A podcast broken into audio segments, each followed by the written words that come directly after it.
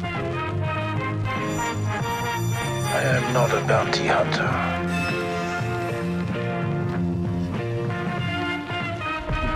I've heard otherwise.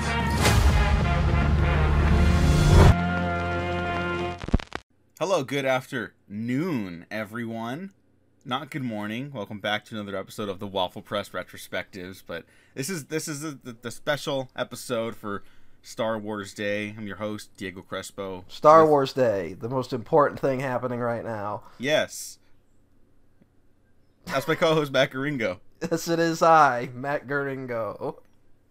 Uh, I might put some links in the description for those of you interested in, in donating to uh, causes that really need it right now. And quite frankly, it's very uh, uh, dark, disturbing time in the real world. So we're probably going to stray away from talking about that. So let's that's- complain about Star Wars. Yeah, there you go. Uh, again, links in description to support uh, uh, uh, basically all women's rights. Okay, Yeah, Support everything. everything. Everything good and decent in this world. Support it right now. And also Um, Luke Skywalker. Yes. Oh, Okay, yeah, we're, we're, we haven't talked about Star Wars in full in quite some time. So I told Matt months ago we should talk about the Book of Boba Fett for May the Fourth, and then so much happened, uh, both good and bad in our personal lives that um it just got a, a little we got a little busy, and then we were doing the the um the failed award contenders retrospectives, with, which ends with uh, Michael Mann's The Insider next time we talk. So I'm looking forward to that. That'll be coming out soon. yes, Um, Hopefully. yeah, I, I- I think we could squeeze it in. I really want to talk about a thriller like that right now. oh, oh, fucking boy. um, But yeah, and then Matt this week was like, "Hey, we should do that still," and I was like, "Fuck, you're right." And uh, I think it's a good, it's a good excuse to talk about why uh, uh, people are still mixed about Star Wars, and by people I mean nerds who don't go outside. Um, yeah, I don't know. Are pe- are I think people are always mixed on Star Wars, unfortunately. Well, here's the thing. I don't want to keep like beating a dead horse because I think our opinions about Star Wars they still track like not just our personal opinions but like our opinions about the opinions on Star Wars. Like Mhm. everything we've said about why people react to Star Wars a certain way in brands, it's still prevalent. Like and Yeah. maybe arguably more so than ever. You know? It's like there was discourse, I don't know if you saw this, about the ending of the Book of Boba Fett where it wasn't about any of like the character or even the plot logistics happening. It was like, oh, that guy spun around uh dramatically to shoot someone with his laser pistol. That was dumb. It's like, really? That's what Yeah. you fucking nerds are complaining about? I don't even want to get it. I don't even want to get into it too much. But like when I uh, when I was watching the Book of Boba Fett, I was suddenly like, I recognized voices and stuff like that that I, I wasn't so sure of. So like I went to IMDb to figure out who was who in each episode, and like I scrolled down and I passed like a review, and it was like it's one of those things where like I don't want to fucking judge people, but like I can tell that people have made up their minds before they've or they've watched something, you know? Because suddenly everything is bad. like I mean, It's- it's, not just with Star Wars. We should also say that, and that's something we can even be guilty of. Anyone can can be guilty of it. Is that if you I've been like? I've been texting Diego about like every little thing I had wrong with uh, Spider-Man No Way Home, and I mean at this point I'm angry at all of it, but you know that's that's what happens sometimes. hmm I get it. Uh, just don't act like that's not what's happening. Yeah, and you know, um, and I, I tweeted about it recently too, where I went back to look at a uh, at an at a, a podcast I used to follow pretty regularly, and it's been years since I kept up with them, and I was curious about what their thoughts were. They're revisiting like a lot of the Star Wars movies right now, and I was curious about what their thoughts were because they recently revisited the Last Jedi, and I saw. I know there was a fan that they brought on to discuss it, and someone else who didn't like it to discuss it.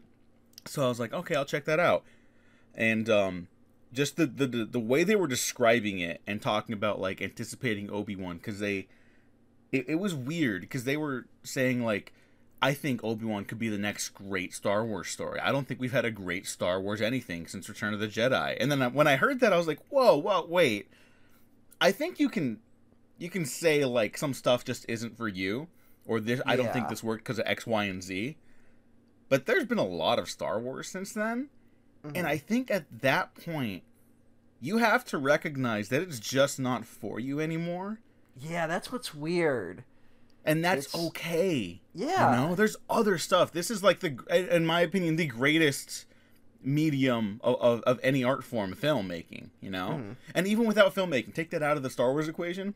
There's like video games, there's books, there's comics, and like I don't keep up with anywhere near to all of it. Like I I, I keep Yeah, up we- with we about none wouldn't. of it right now. Mhm. But there's so much out there that if that's like your approach to Star Wars at this point, it it's not it's not gonna make you happy. You don't want more Star Wars. You want to go back to feeling the way those original movies made you feel, and you're not gonna get that from Star Wars anymore just because you've already been introduced to it, and that's fine. Well, yeah, it's like you know you don't love things the way you love them as a child. You know, like Mhm, yeah, I- you, you could love them in different ways, or or love something else. You know? yeah, you know, it's that thing of like you were you, you've watched a number of things from childhood that you loved, and then you revisit, and you're like, oh hey, like not as good as I remember. I remember that feeling of really liking it, and I'm not upset that that happened, but like you just it, you just change, and then you learn to appreciate. Like I said, like the stuff I liked about Star Wars as a kid is not why I still like Star Wars. You know, Mhm. it's like I've come to appreciate them as like films, and my appreciation of film has changed, and what I value in art has changed. And it's one of those things where like some stuff, you know, fell by the wayside. There were plenty of fucking Disney Channel original movies I liked as a kid. Hey, That- Hocus Pocus is a banger. Hocus Pocus is actually pretty solid. I wouldn't go. It's got this weird cult status now. Yeah, but yeah, no, it, it's a for for a kids movie. It's tons of fun, and I don't think adults will want to kill themselves while they're watching it. You know? yeah and um but you know it's like again like i i don't what i like about hocus pocus 2 is not what i liked about it as a kid you know Mhm. it's just that's just how you change sometimes and yeah that is weird to be like i haven't liked anything star wars I, I mean, I'm not gonna say that. The guy said nothing great from Star Wars. Yeah, they Return they of the they, they clarified that they did enjoy stuff, but they're like, I wouldn't say there's been a great Star Wars movie. And I was like, what? And they're like, you know, like the sense of adventure. Like they they would go on to explain it, and I'm like, oh, no, you want like a New Hope, Return of the Jedi again. And as Mhm. someone whose favorite is Return of the Jedi now more than ever, I I can say you're not getting that again because that's just not Mhm. that's just not going to happen. Well, it's also just to me, it's like I don't know. There's there's a ton of good Star Wars stuff out there. Yeah, like you could hate every movie in the sequel trilogy, and it's like there's so much other shit. You You know? could literally. I- I'm not even like. I don't even want to just like. You could literally not like a single Star Wars film, and you, there's plenty of shit out there to like. You know.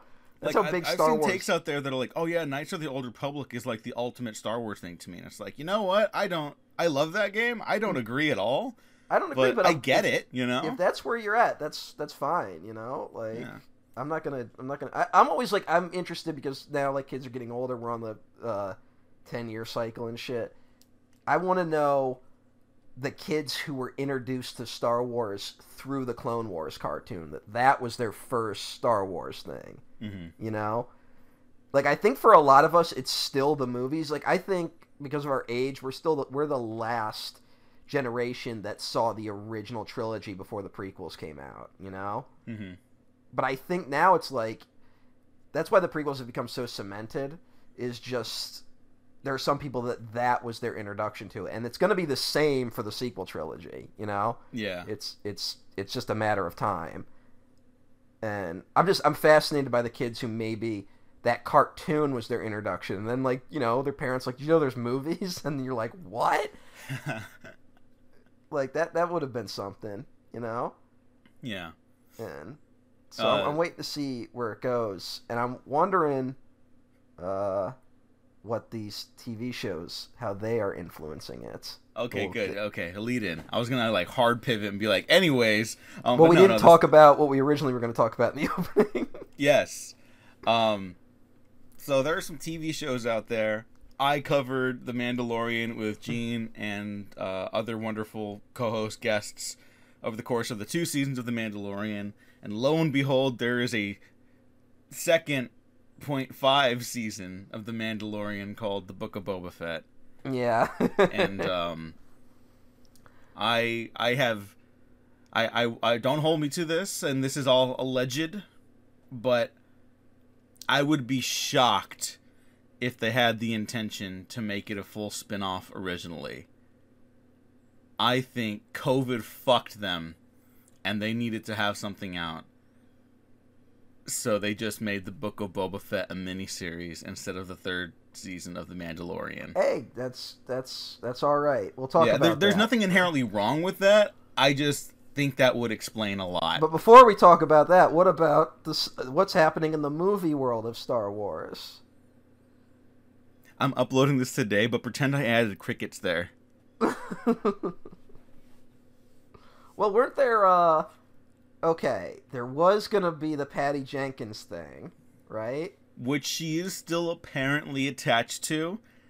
Um, as the one good- person who was like, "Yeah, the second Wonder Woman movie was pretty good."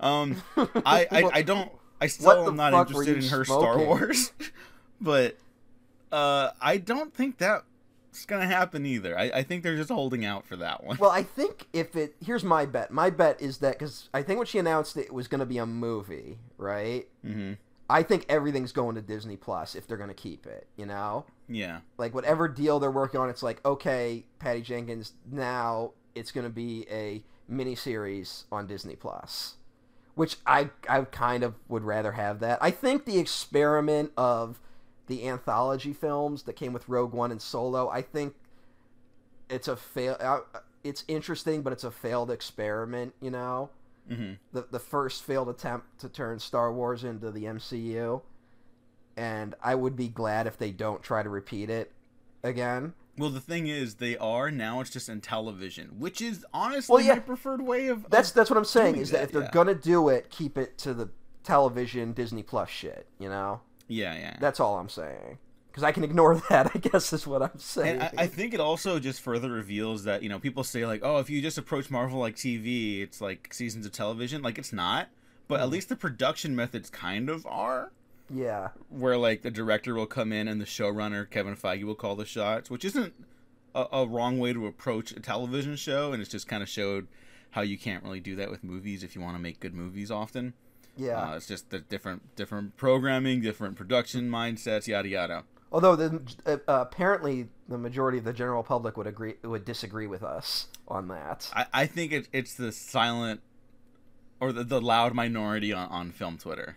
hmm I, I don't know because I know I know lots of people in the real world who are like, yeah, Eternals is really interesting. I want to see what happens next. And I was like, oh wow, okay, so there's something happening here. None of us will get that interesting sequel, I'm sure, but you know, Well, because it it bear it like died at like 450 million. like and hey, look, like like Shang Chi and Black Widow didn't fare much better, to be yeah, um, but whatever. yeah. We'll and talk- that's not what we're here to talk about. That's Um, that's a whole other thing. The, the, the Um, point being is that uh, I I think this will the Rogue Squadron film will also evolve into television. I think you're right because that's what happened with Obi Wan. It's what happened with uh, Boba Fett. Mm-hmm. Boba Fett was gonna be a movie. yeah, Um, with our boy Josh Trank. The one interesting note that I kind of I kind of want to see someone do this. Honestly, if we're gonna do this shared universe bullshit in movies, the the the the thing people talked about that was part of the original plan with both Solo and Boba Fett was that they were gonna both have a scene in each movie that was the same scene, and we were just gonna get different perspectives on it. So one version of the scene would be from Han Solo's perspective, and the other version will be from Boba Fett's perspective. Do you follow what I'm saying? Yeah, yeah, I remember. I think we brought that up before. I'm kind of interested to just see that. Like, I'm not saying like I want to build the entire movie around that, but that'd Mm. be like an interesting little thing to do. Um, but And- hey, You, no, you know, I think that that's why all this stuff works better in television because you can Yeah, plan Solo- for that in a way. Solo would have worked a lot better as a as a show, honestly. Like, yeah, I mean, I I like a lot of stuff in that movie, and I'm a fan of it. but it But also I, what I've got to defend more is like the the characters are actually like really engaging, and I Mm. want to see them go on more adventures. yeah. In a way that television could sustain, but I have trouble seeing where the end goal of it being a movie is. You It know what I also mean? feels like seven different episodes of a TV show. You know, Mhm. like just crammed into one movie.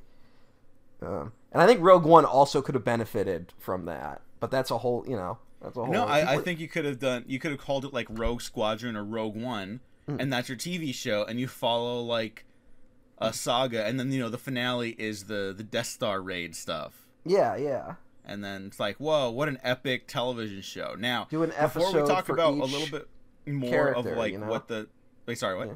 I was gonna say like you could have done an episode for each character because I think Rogue One's kind of big failing is its characters, you know. Yes, yeah, yeah, Uh, I, I definitely agree with that too. So, uh, but uh, unfortunately, all right. Other than Patty Jenkins, there was the who uh, Taika Waititi was gonna do a movie. uh, still apparently attached. I again, I'm not holding my breath. Yeah, but also like he announced like the next three things he's doing, and they aren't Star Wars. Well, one of the movies he did is already in the can. Um, and I'm not talking about Thor: Love and Thunder, uh, Hmm. which I'm not, I don't, I don't know anything about, but I do think it's weird. That's the one Marvel movie they didn't show at CinemaCon.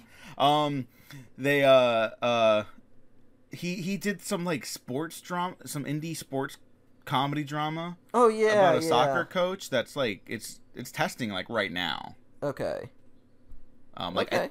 Even today, I don't know. I got an invitation to something, uh, un- unrelated, but um, uh, I saw it was like starting test screenings and stuff like that. So I'm like, oh, okay, I guess that's coming out this year. I didn't even know he started filming it, and it's done. I guess so. He's Good also for him. That guy's got work ethic, you know. he's also on that. Um, Our flag means death. Yeah. Have you seen that show? No, I have not. I've heard good things though. Yeah, it, it's a really charming, sweet, funny show, and then like it starts the drama. How it pivots into drama is like, oh, this is like the Taika flair. This is Okay. like what he's good at. Because that's the weird. Taika's in this weird space for me right now, where he, his last movie, he got the most rewarded for, and it was also my least favorite of his films.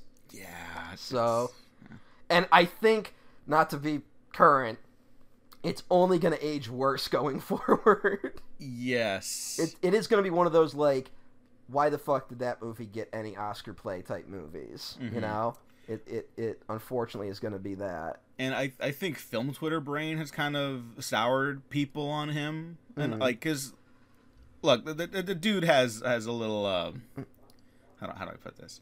He he seems a little arrogant and and Yeah. cocky. Now, I don't think that is inherently a bad thing because plenty of white assholes do it all the fucking time. Well, there's never we been a cocky them. filmmaker, thank Christ. Wait, sorry, say that again. I was saying, thank God there's just never been any cocky filmmakers out there. Oh yeah, I know, right? Yeah, and so I'm I'm I'm a fan of Taika's still. I, I'm not I'm not. Well, I also think it's like opinions kind of change. Like people were really excited about Thor Ragnarok when it came out, and then it's also one of those ones where it's like, it like you going back to it, it's not as good. And I think a lot of the MCU are is in that position right now. I think like Endgame is kind of like retroactively poisoned a lot of the MCU, which is so weird to say considering how well Endgame did.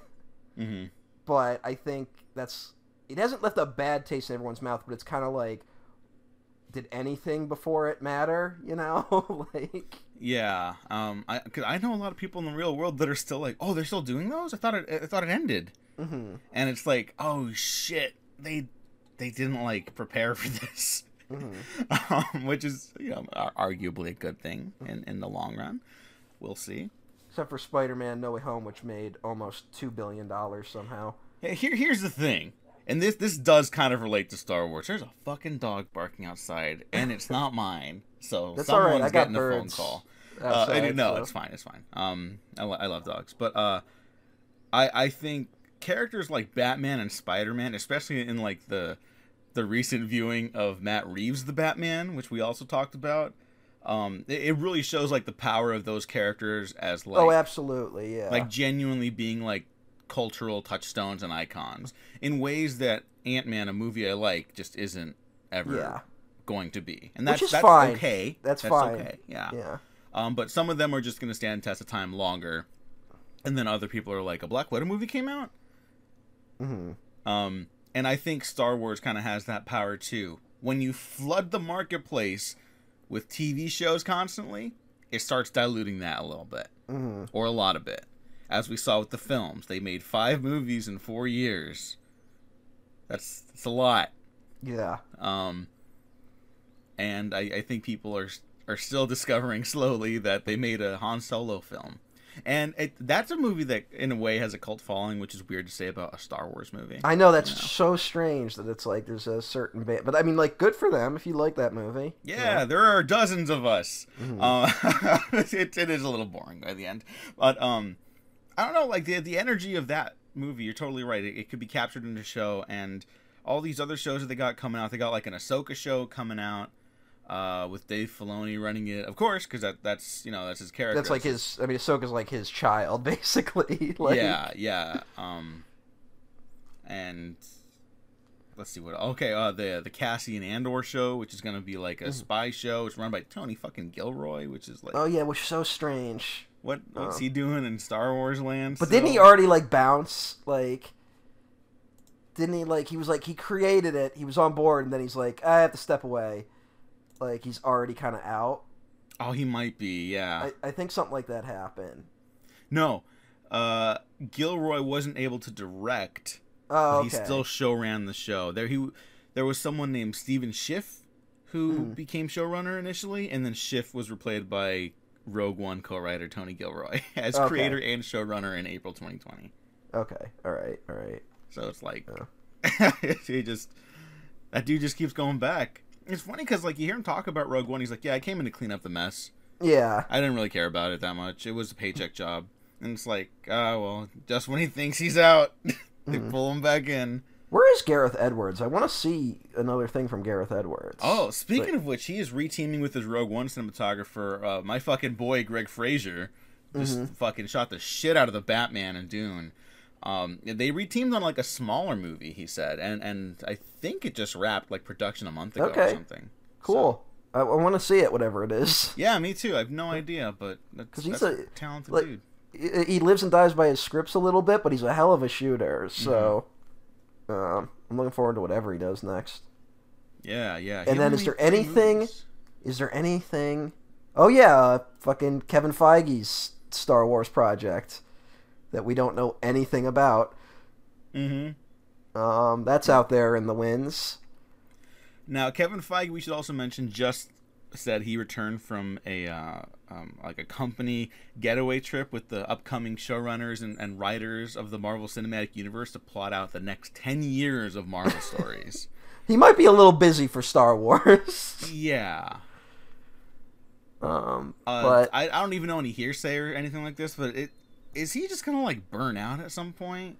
Maybe like, look, got, I think we have to commend his abilities as a producer and a marketer because hi- his work is like legendary. Whether or not you like it or not is a different story. Like I Yeah. think he's good at his job that he's hired to do. and it's and unlike a lot of producers in Hollywood, you don't hear like terrible stories about him. You know, Mm, yeah, like he'll fire people, of course, but he's not like he's not like all those rumors about Harvey Weinstein before the other rumors were out about Harvey Weinstein. yeah. The one thing I heard was when he he did like apparently got noticeably like aggravated, and I feel comfortable saying this because it was when he had to defend his boy James Gunn behind the doors because Disney was like, "Oh, we can't I mean, be yeah, that's- that's a- of that." that's a moment to put the foot down. Yeah, and so I Um, was like, you know what? All, all right, it's just all right.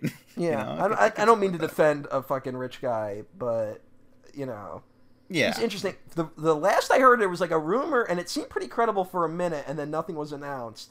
That whatever Feige was producing, uh, Chloe Zhao was going to direct that Star Wars thing. that that was definitely a rumor out there. I don't know if how true that was, but that's when I was like, oh fuck, oh fuck. Yeah, and as the Eternal Defender, like I'm all for it. Like she totally, honestly, eh, having seen Eternals, it feels like she's definitely more in the Star Wars wheelhouse than superhero wheelhouse. Yeah, Like if I think she could totally do it. I think Um, people um like I think Rian Johnson was like a it, it or not was is a hardcore like anime nerd. Like he said, Cowboy Bebop is like is one of his favorite fucking things ever, which make perfect sense. Yes. And I think Chloe Zhao is also like an anime nerd. I think she she fucking um like said she used to write like fan fiction on AO3 hey, there you go. and it's like, "Oh my god, it makes perfect sense." Like, Um, that's a total hey, weeb. Based on I think what we're going to end up saying about this episode, maybe what Star Wars really does need is an injection of anime nonsense. All right, we can get into the Book of Boba Fett finally. Yeah, well, let's see what. Else. Wait, wait, wait. Do, do we do we skip over any other production? Oh, well, Rian Johnson's maybe. Rian Johnson's series. what- which I'm guessing right now is also going to be something that if it does happen, it's going to go to Disney Plus. Yes. Um, I was gonna mention some TV stuff, like opinions about the TV versus film debate, which shouldn't be at the debate Okay. of different productions, but I can honestly talk about it with Book of Boba Fett. Um, Yeah. I'll- I'll- uh, I should also mention the Lando show is still slated to come out. there's a. Lando. Sh- there's a lot of shit that has Yeah. been announced. Um, there's the uh, what's the other one? Uh, the acolytes or whatever. Acolyte, yeah, which is Yeah. uh, a High Republic adjacent thing. Yeah. And then they said, "Oh, we're gonna set it on Coruscant." When I heard that, I was like, "What?" And then like 50 years before the prequels, and I was like, "Oh, fuck! It's it's a Palpatine show." Palpatine's behind it all. yeah, it's, it's totally a Palpatine show. Um, Mm-hmm. I have nothing to confirm that officially. I just that's my theory. And yeah. If there's a guy I it. just don't want to learn anything more about, it's fucking Palpatine. Yeah. But like he's just a dude who likes being evil. I got it. It's, Uh, Yeah. he's imperialism and capitalism. he, he's so evil he laughs as he does evil things. Yeah, like that's all you need. Whatever. Okay, moving on. Book of Boba Fett. Matt, Book did you of- like it? Um, all right. So when I, I texted Diego like a few days ago, when everything was calm and good in the universe, um, I said, "Hey, May the Fourth's coming up. We or do we still want to do something for Star Wars?" And Diego was like, "Fuck, do we have time?" And I was like, "You know what? Like, I don't have anything happening on whatever day it was. I will just fucking shotgun the whole." Book of Boba Fett in one sitting. Um, and I kind of I had heard mixed things. Um, I wasn't really sure what to expect. I knew some of the the twists later in it. Um, I kind of sat down expecting to do other things while I was watching it, and I gotta say, more so especially than the Mandalorian, it like hooked me from the get go. Uh, I thought like the first episode, I was like all in and I really liked the nonlinear story going on. I, I liked what's happening. I'm not a guy who gives I don't give a flying fuck about Boba Fett. Um, I was interested, and it was I really, really enjoyed it for the first four episodes when it was about Boba Fett, and then it stopped being about Boba Fett. Um, and you know what? It wasn't like the worst thing ever. Like it wasn't awful, but it just it shifted in what it was, and I I wasn't as into the other thing. You know, Mm-hmm. Um, that's all really. I don't like. Uh, I can go more into it, but um, when it was when the first, so it, I recommend the first four episodes, I guess. Um, and then whatever. what did you think of the Book of Boba Fett? I liked it about as much as I liked my favorite Mandalorian stuff. Mm-hmm. Um, I I have been very open about going to bat for a lot of the directors that have been able to showcase their talent, the cast, which are generally very good. Um, uh, what's her face died on the way back to her home planet, so she won't be in Mandalorian season Oh three. yeah. good fucking riddance. Um, I love Temuera Morrison getting a chance to be like a, an action star in, in his later years. I think Yeah. he's, he's always just been like a, a talented presence. Um, he's Aquaman's dad, which fucking rocks. Mhm. Uh, Ming Na Wen is great. oh my god. Yeah. Um, Oh wow. my god. Yeah. Oh my god. Um, assassinate me, fucking. Oh my god. Maybe Yeah. that was a big reason I like these first four. I mean, maybe. Um, Um, I, I liked. Uh, I, I'm gonna be a fucking shill and be like, I liked the cameos I- until yeah. the later half of the show, and the, by cameos I really mean uh, Cobb Vanth, yeah. uh, my fucking boy from Justified, Raylan Givens. hmm Um, there's not a lot to this show though. Yeah, that's the thing is that it's not nearly as ambitious as it could be. You know? And I feel that it's here. Here's the thing: I've seen a lot of people say, uh, in, including my my podcast that I listened to earlier that I was describing. A lot of people have said, "I think Star Wars' New Home is on television. I think Star Star Wars storytelling in television is vastly superior to the films." To which I say, "What the fuck are you all talking about? None of you ever, ever say that again. Holy shit! I'm sorry." Opinions are subjective. Subjectively, that's the worst thing I've ever fucking heard in my entire life. Mm-hmm. What do you mean? What what could you possibly mean by that? I don't understand. I'm sorry. The volume is groundbreaking technology and at times it looks incredible and makes me constantly think, "Wow, we really can do anything we put our minds to now with this art form." It's incredible, it's wondrous, it's awe-inspiring. And other times I'm like, "Holy fucking shit." That's why these are all set on Tatooine because you don't have the fucking budget to make anything else look good. Uh, sorry, it's like was- very well, upsetting. I me. might have to disagree a little bit on. How, I thought the show actually looked really good. Um, I thought, in a way that the Mandalorian never really did for me, it kind of justified this weird like let's go back to kind of the original trilogy aesthetic, you know. Mhm. And it kind of has this cool thing of like you know, and it's more of a nerd thing. It's not like something that appeals to like someone who maybe isn't a Star Wars fan, but like, what if we got to see the old Star Wars world with effects from today, you know? Mhm. And I think that I honestly thought the show looked really good. Um, and it, I thought the Mandalorian had a lot of cheapness to it. Um, I didn't feel it as much. Now maybe it is because a lot of it is set on Tatooine. Um, but the first part of Episode Five, Return of the Mandalorian, um, when it's on that uh, like disk planet, um, I thought that that ring world, I thought that looked really good, honestly. Um, it maybe a little later it falls off in like the last few episodes.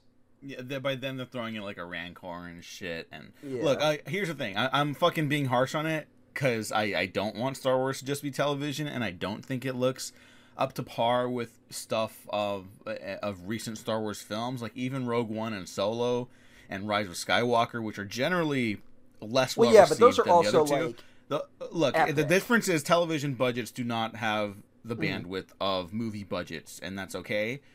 Uh, but I think for Star Wars, you kind of you, you need it to kind of be the most expensive show on air at the moment. Which was the problem Lucas ran into when he kept trying to produce his own Star Wars show. yeah, that- smart guy that Lucas. Well, he kept trying to like. It turned out like a single episode would cost as much as a movie, at least back then. They've at least they're not that expensive now, but it's still I aren't. Isn't it like ten million an episode or something crazy like think it's that? like 10 to 15 million an episode. Yeah, Yeah. So like, yeah. the same But I'll- budget as something like the morning show, which Yeah. is shocking to me because I I've seen ads for that show, and I'm like, where is that money going? It's going to Apologies to, anyone who likes the morning show. It's probably going to actors who like can still kind of be like, I'm a movie star. I'm slumming it in television. or on streaming, you know, you still have to kind of force people to do streaming shows. hmm Um, but yeah, I don't know. I thought um, I liked it. Like I said, I think it lacked some ambition to it. I liked the setup of Boba Fett. He's turned over a new leaf. He's not going to be the ruthless assassin anymore. He's going to take over for Jabba, um, and like trying to get the different factions in order. You know, You're gonna like hate that. me for this, but I I loved that too. I Mm-hmm. actually think it's a fascinating premise to take this character through. It totally reminded me of like Mass Effect. and, Like you got to like get all the different no, coalitions I- together. I, I, I would probably agree with that. Um, I think a problem is that they kind of. I think when, when you explained to me that this might be just a downgraded season of The Mandalorian that they had to scramble to make because of COVID, um, a lot of it started to make a lot more sense to me. You know? And I Mhm. think a big problem here is that they picked their endpoint when they started it, you know? yeah, So, because like you keep getting introduced to like you know, there's like, oh, this is an interesting character. This is an interesting thing. This is oh, there's these different factions are interesting. It's like ramping up, ramping up, ramping up, and then at the end of four, it's like, okay, everyone's on the same page, right? hmm and it's like, I don't know if I'm I don't think so. I'm not as cool with that, you know. Yeah. uh, and I, I, like I said, I, I liked it, but also like going in depth on Boba Fett's character, and I think that's just been a problem with a lot of the Star Wars shows is that it feels like they made their decision about how it was going to end before they started it. You know? Mhm. You I- had a very uh, insightful tweet recently about how the Mandalorian is like, you know, it's, about a bounty hunter. Well, you know, I said what I said was that it's crazy. There are two, essentially two series on Disney Plus that are about bounty hunters. One starring Boba Fett, one starring someone who is Boba Fett in everything but name, and neither show is about bounty hunting really. like and it just like like be like okay you got a new target each episode like that seems like such a simple setup you know I know. I And- think it's part of the problem with like the the, the prestige television approach. What's the prestige television thing, which everyone's doing wrong? They're all trying to be Breaking Bad, and I'm everyone who's ever worked on Breaking Bad has admitted they were making that shit up as they were going along. yeah, that's why it fucking rocks. um, there's so there's that, and there's also the the weird streaming model. Um, one thing that I kind of hated, especially about the first season of The Mandalorian, is that it felt like every episode started with the third act of the last episode, and then only had Act One and Act Two, and then it would end. You know hmm and it's like, oh, this is to get people to binge watch it, you know, Mhm. which didn't make sense for Disney Plus because Disney Plus was releasing them like week to week, which just made it frustrating. It's part of the reason why The Mandalorian never kind of hooked me. And another thing I liked about the Book of Boba Fett is that every episode felt contained. Um, again, it, I would like a show where it's just about bounty hunting. but for what it was, it was like, okay, there's an arc to each episode and I thought they threaded that needle really well. Whereas Mandalorian, I don't, I couldn't tell you. I could tell you the broad strokes of the season. I couldn't tell you like an individual episode. You know. I I could tell. Uh, let me see. I I could tell you the episodes. Uh, In fact, I think the structure is better in place for the individual episodes of the Mandalorian. It's just that Boba Fett kind of threads all that better until the the Mandalorian stuff comes in later. The And that- Mandalorian of it all here's the thing. back. I wouldn't even say the Mandalorian stuff that comes in is bad. Uh-huh. It's just like I wasn't watching that show. Why is that my yeah, show now? That's what it kind of was. I will say, well, uh, uh, just to, I'll talk. I'll to jump ahead. I'll talk about the that episode first. Um, well, what was that? I don't know. I heard that too. That was weird. That was strange. What the fuck was that? I don't know. Should I keep that in the episode? Um, I guess I don't know what that was. In case we're murdered or go Yeah. missing, anyone Um, follow that noise. All right, Return of the Mandalorian. Um, I, I which is the Bryce Dallas Howard directed episode. Um, and I think she did a very good job. Uh, I hated the first part of that episode like so much because it's like all Mandalorian, like not even just the Mandalorian. It's all like Mandalorian lore nonsense that I've just never cared for. And at this point, like I can't keep up with. Like I don't know what is what with the Mandalorians anymore because it's changed so many times. And it's that problem. I, I think part of the reason why, because I think this got like a mixed reception from fans. Uh, I think part of the problem is that Boba Fett is such a like blank character that you can project whatever you want onto him and then if you start defining him, it like clashes with what people want from the character. Uh, whereas I thought the Mandalorian show was like a weird like stopgap, being like, okay, we can't do Boba Fett, so let's just make up our own Mandalorian and we can do whatever we want. And then they brought Boba Fett back anyway. Mhm. but uh, yeah, like I hated all that stuff with the dark saber. I hated like uh, it was just so boring. But when he goes to uh, wherever the fuck he ended up, uh, and he gets the old, he's on Tatooine. He gets the old, um, oh god, what's that planet called? uh, Naboo starfighter. There you that's go. like that's all that's been all fucked up. Like I like that part of the episode a lot. Where it's just the Mandalorian like flying the ship and like them working on it, you know? hmm Like that was fun. It was like this little self-contained story. I didn't like the lore dumps, and that ends up being a problem for the last few episodes, where like a chunk of it is feels like a lore dump, and then the rest of it is an episode. I want to talk about my problems with the next episode, but I also want to go to bat for the Return of the Mandalorian episode because here's the thing: I actually think it's in in a bubble. I think it's actually a pretty strong episode. Again, it's just its connection to this this series, the Boba Fett miniseries, uh, is baffling at Mhm. best, and retroactively, then these final three episodes, all the Mandalorian stuff in it, fuck up any remaining goodwill I had from the end of season two of the Mandalorian. Really? because it also it, it cuts off like all the dramatic tension. The dramatic tension of the finale of season two is actually really really good in my opinion. It's like he's protected this kid who, who's grown to love so much and he has to say goodbye so he can potentially have a better future. And it's, it's like this incredibly human moving moment and then in the corner you have fucking dead-eyed robot luke skywalker and i'm just like why the fuck is that here but the moment where like the baby Yoda's like touching his face and they're saying goodbye. Like that that is so good. To me, mm-hmm. anyways. I, I was really moved by that and it was just so anger inducing as I was watching like Luke Skywalker fans jerk off to him getting really violent and being like, "That's him, totally that's my redeemed. This this is my Luke Skywalker. It's like you're a fucking forty year old man with kids. Like shut the fuck up.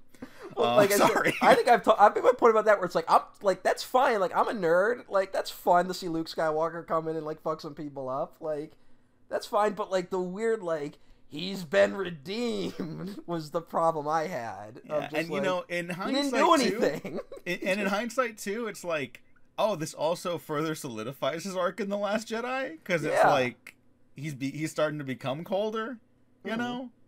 So, suck my dick, nerds. Um, yeah, I did not like the appearance of Luke Skywalker in this.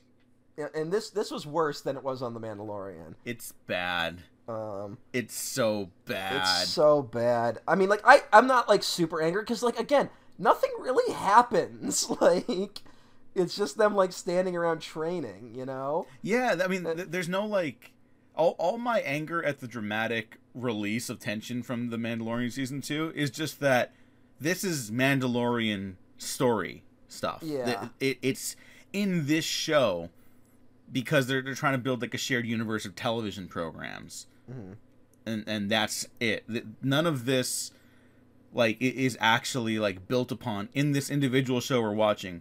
And then furthermore, the end of season two of Mandalorian has this fascinating conflict with not only just him letting Baby Yoda go with Luke, but also like, oh shit, the Mandalorians that you were working with and you become close with, now you're there. there there's conflict between you two because now the Mandalorian, whose name I also forget all the time, so I'm gonna keep referring to him as the Mandalorian. Yeah, it's it's a dumb name. it's it's all it's all so ridiculous um which is part of the fun but then you know you run into trouble like this you try to explain it and you know hi- him and uh uh battlestar galactica lady Mhm. they're gonna be in conflict now because now he has the right to lead the mandalorian and it's like it's ridiculous but i kind of like that conflict and then oh no now they've got uh, Gus Fring from Breaking Bad. What are they gonna do with him? Are they gonna keep him imprisoned? Do they have to like team up to like rebuild the Mandalorian Creed or whatever? And it's like there's all these fascinating Oh, threads. did he just die off camera?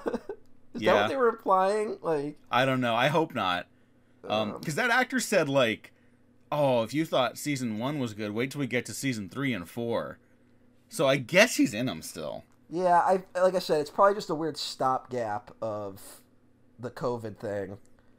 Um, but yeah, Yeah. but like I, I didn't give a fuck about the dark saber, or because like they've also done the dark saber thing at this point has been done too many times. like it's not that interesting to me. And but yeah, Well, it was weird. to- It was like really quick. I want to say like to your start stop thing too. That's also such a problem with like the Filoni like canon, which I'll refer to. Just to not, this is nothing against him, but it's like all the dark saber stuff in Clone Wars. I'm like, oh, this is kind of the shit. And I'm like, oh, it comes back in Rebels. How did it get there? Ah, well, we kind of hand wave it away. There's kind of an explanation, not really. Okay, whatever. Then it pops up again here, and I'm like, all right, hold the fuck on. like, this is Like, the third yeah. third time is not the charm, dude. Yeah, Filoni's doing this thing where it's like I kind of uh, admire it of like he's carving out kind of his own universe within Star Wars, you know? Mhm. Like he brings back the same characters, same threads, all that stuff. But it's getting a little wonky and I think I don't like I don't want to be mean to Dave Filoni cuz like I really appreciate his work, but I don't I wish he kind of just stayed in the animated universe, you know? Hmm Like it that seems to be a better wheelhouse for him. And I'll say, I, I think he's vastly improved as a director. He directed Yeah. the first episode of The Mandalorian, which I thought was just like awful. And then he did the first reintroduction of Tatooine episode Mm-hmm. in that first season. And I was like, holy fuck, this dude. I'm sorry. Thank Mm. you for keeping Star Wars fandom afloat for a while, but stop. And then I'm just saying, and then I think he's improved. And it's It like, seems okay, so like he he has his own interests, and I wish they would just give him a stage to do that, as opposed to you're gonna be like third build on the Robert Rodriguez directed, Jon Favreau written Star Wars show. Mhm. Like, it's a weird, and I, I feel like what's with Jon Favreau? Is he like jockeying to kind of be the Star Wars guy now? Like, I don't know. I think so, and I can totally understand because it's fucking Star Wars. So I think Yeah. anyone who you know let let they without sin cast the first stone because I think we'd all kind of at least Hmm. We most of us would. would do that. We and absolutely I would. Mm-hmm. totally get it. That dude needs a fucking writer's room so bad. yeah, he needs Oh my god. and it's I don't know. It's his writing's not the best. I mean, Um, it, it's kind of the George Lucas thing, which I don't completely agree with anymore. But um, when people would say like, "Oh, he's a great idea man," he needs someone to get his ideas on the paper. I think you could have someone help solidify his ideas on. Paper. But I also think Favreau's a little out of step with what Star Wars has evolved into. You know, Mhm. like a lot of the Star Wars shows kind of feel like they're doing circles around the original trilogy, yeah, and they don't know how to they don't know how to become their own thing, really. Um, which was the brilliance of the Dave Filoni animated shows is that they kind of just went in their own direction at a certain point. hmm and I would like to see more of that with something like the Book of Boba Fett. But it's like not only did they bring it, they tie it back down. It's like they dragged it back with like Ahsoka's here and R two D two and Luke and the fucking child, and we had Cad Bane show up. Oh yeah. Um, um, I saw people criticizing the look of that, and it's like, as the one guy who was just going fucking hard on how I think the show doesn't look that good, and Star Wars I like doesn't Cad. look I, that good I on didn't television. mind how Cad Bane looked. No, it's Like- fucking good. Like Yeah. whatever. He doesn't look exactly one to one to his animated counterpart, but like, did you do you see what they were capable of? Like that's impressive to me. Yeah, know? but and also like, I, I mean, doesn't look one to one to their animated counterpart. Fucking like, did you think Obi Wan and Anakin on the Clone Wars looked at all like their film counterparts? I like, I mean, it's like, like, my my, my response to that has always been like, well, you know, it's like animated like ownership. It's giving them little exaggerated features, and also I'm sure it was cheaper to animate them that way. Yeah, like I'm, that's I'm it. sure that's the reality of it. Yeah, and I'm fine with that. Like, Yeah, there's nothing wrong totally with that. develop your own style when you do that.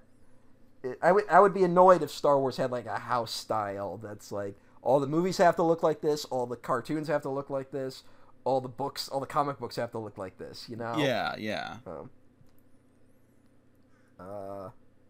Anyway, also remember when everyone complained about like the kids on the swoop bikes or whatever they were? Yeah, the American Graffiti kids. Yeah, what the fuck was that about? Like that was I don't cool. know. Also, that chase, I don't know what they did, but that a lot of that looked in camera. Like that chase looked really good. That was uh that was Rodriguez episode, right? Um, Yeah, the Streets it? of Mos yes. Espa. Yeah. Yes, it's the one of like three he directed. Yeah, it makes perfect sense. I got to be honest. I, I I was less keen on that first episode than you were. That episode, that third episode, I was like, all right, that's Yeah. Rodriguez. Yeah, I don't know. I, I can't tell you. Like, I really liked. I was just so into. I don't know. Got me from the start, which I really wasn't expecting. I liked the kind of parallel stories going on, and I liked uh, Boba Fett kind of being taken in by the Tusken Raiders. Now, there's a little bit of weird, like, uh, noble savage stuff going on here.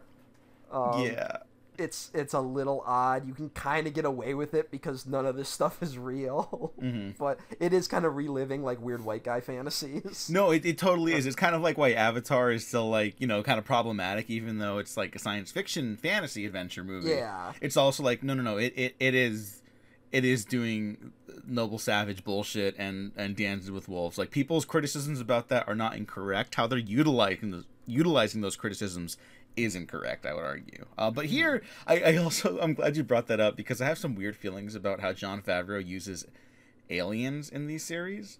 Mhm. They're always like monsters or like antagonists and like yeah, and I I don't know. It's like it's it's part of my problem with like Star Trek a lot of the time now too. yeah. Star Trek has that problem too. And it's like it's supposed to be about like these communal experiences, and what better way to show like communal adventures than to have like a different race And it's, and, and it's the more humanoid the aliens are, the more human they behave. You know. Yeah, and it's it's it's very strange Mhm. to me. I, I'm not a fan of it, frankly.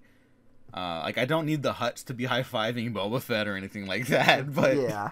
um, I did like I did like the twins. That was kind of funny. I, I like I didn't expect that. oh no, no, I, I like that stuff. Yeah. Um, and I do like the Wookiee they have. Um, Oh, that dude's awesome. yeah. I hope he does more, in some way. Yeah, just fucking just just bring him back. Yeah. Also, shout out to uh, Stephen Root who was in this. Oh yeah, show. we had like one scene. yeah. Another guy who should just they, they should just make him a mainstay. Like fuck it. Is, Is he like okay? Because I started the new season of Barry, which is fantastic. Uh, horrendously depressing this season, but it, it's great. Um, Stephen Root has only been in one episode or one scene of that show so far this season too. So Huh. Well, I, I, think okay. he did kind of leave uh, where he left off at the end of season two. I I get why he wouldn't be in a ton of it. Yeah, Um, yeah. But I was I- like, he oh, was wow. in. He had one scene in um in fucking the tragedy of Macbeth, right. And he's doing a lot in that scene. He's like running around, like acting like he's like bumbling, kinda. He so he had a lot of energy for that. I hope he's all right. Steve Yeah, Root. yeah.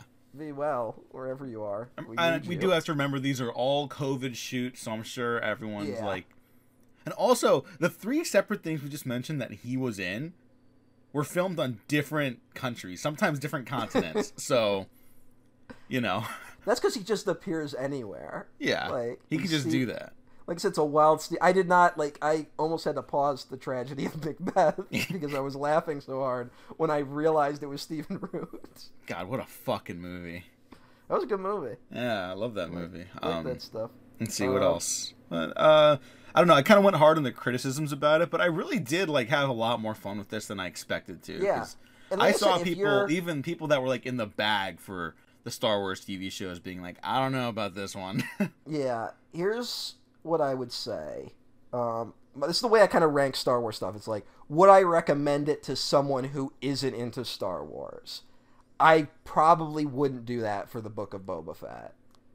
Um, now, if you are someone who likes Star Wars, maybe you're not like super into it, but you like it, I would recommend the first four episodes of the Book of Boba Fett. Um, if you're willing to go deeper, uh, the rest isn't like a train wreck, but it's just less interesting. And I think it's important to just know going in that the first four episodes are basically a different show. So I thought the finale was tons of fun. it was fun, it- I, but yeah, it's it, it does Robert do that Rodriguez- thing where like um this happens with a lot of like spectacle oriented stuff where like the actual like interesting drama of it is over but you have to finish the physical action climax Yeah. and it's just you know it totally feels like it, it ends with like a kingdom hearts hero shot i saw Mm. someone mention on twitter one time it's like all the friends rally around uh, uh, the town square with Sora, Goofy, and Donald, and then the camera pans up, and you go on to the next world. You know, that's Mm. totally what it felt like. and I will say I could kind of understand. Like I don't want to like give too much to fanboyism, but I could maybe understand being a little frustrated that like this is a show. It stars Boba Fett, and they they basically sand the edges off of Boba Fett. You know, hmm like I mean, this is literally a story with like if we're following like the Joseph Campbell, you know, uh, hero journey. It's a story that starts with him in the belly of the whale. You know hmm and he he goes through a metamorphosis like right after, and he meets a goddess who will assist him and shit like that.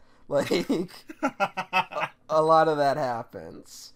Um, and I could see maybe if you wanted like a Boba Fett who like didn't give a fuck about people, you know? Like Boba Fett who walks into a bar and just like the guy's like, we have to negotiate, and then like Arnold and Commando just goes wrong and shoots him in the head or something. I could maybe understand that frustration, but if you if you're willing to approach it and just be like, whatever you got, just show it to me, you'll enjoy it. Yeah, I wouldn't recommend it to anyone. Still, I gotta be honest. E- even other Star Wars fans would be like, "No, if you're like super into Mandalorian stuff, then sure." But uh, Like I said, Also I, worth I, noting- first four episodes is what I'm really standing by. okay. I think those first four are really good. Um, al- also worth noting two things. One, that the finale does also essentially retcon the ending of season two. Well, not retcon. It just it it undoes the finale of of Mandalorian. Mhm. And so next season, it's like you know you have to watch Book of Boba Fett now, which is just shit I hate now. Yeah, Like, that's, I'm, that's I'm done stuff. with that. And that feels like what they're trying to do more and more of with the Star Wars shows, which will Yeah. just get frustrating. Yeah, so I don't Uh, like I, I mentioned. I'm probably not going to tune into Obi Wan. Um, God bless Ewan McGregor, but uh, I will. Sorry. I will eventually, but I'm also somewhere it's like, I the re- part of the reason why I didn't watch um, any of this, you know, like why I didn't watch this when it was airing, is because I don't like just give me every episode. Like I don't want to. I also was expecting the Mandalorian thing of it kind of being built for streaming, whereas the Book of Boba Fett didn't really have that. Mhm. Um, the I would have watched it had I known the original the individual episodes kind of stood on their own. hmm Um, but yeah, I get it. I'm gonna wait and see with Obi Wan. I'm not super interested in what happens with Obi Wan Kenobi. Um, but hey, we will see. Yeah, I, I just have one more thing about Jon Favreau, who I am a fan of, but I Mm. have questions about. Um, the Jon Favreau, the Mandalorian's creator and showrunner, soon clarified that the Book of Boba Fett was its own separate series from the third season of The Mandalorian. He explained the spin-off was not announced by Kat- by Kathleen Kennedy at Investor Day because they did not want to spoil the surprise of the reveal at the end of Chapter 16, The Rescue, uh, which I call bullshit on because that that's there's nothing to spoil. They, they- like you wouldn't assume Luke Skywalker is in the Book of Boba Fett or the Mandalorian. So what were you what were you hiding? There's nothing Well, to also, hide. doesn't I thought that last episode of The Mandalorian kind of had like a post credits thing that was just Boba Fett sitting down and it said the Book of Boba Fett. yeah, Like, but like Maybe that's what he meant. maybe um get get a writers room, dude. You can do Yeah. it. It'll help you. It'll make you look better. here's no here's what you do even if you don't want to write his room trust your characters a little bit man like be like just don't pick these endings before you start writing i guess is my frustration. And that's got to be really difficult for a star wars show where there's so many moving parts. But it's one of those things where it's like who your character ends up becoming he might not make the decision you originally wanted to end the season with.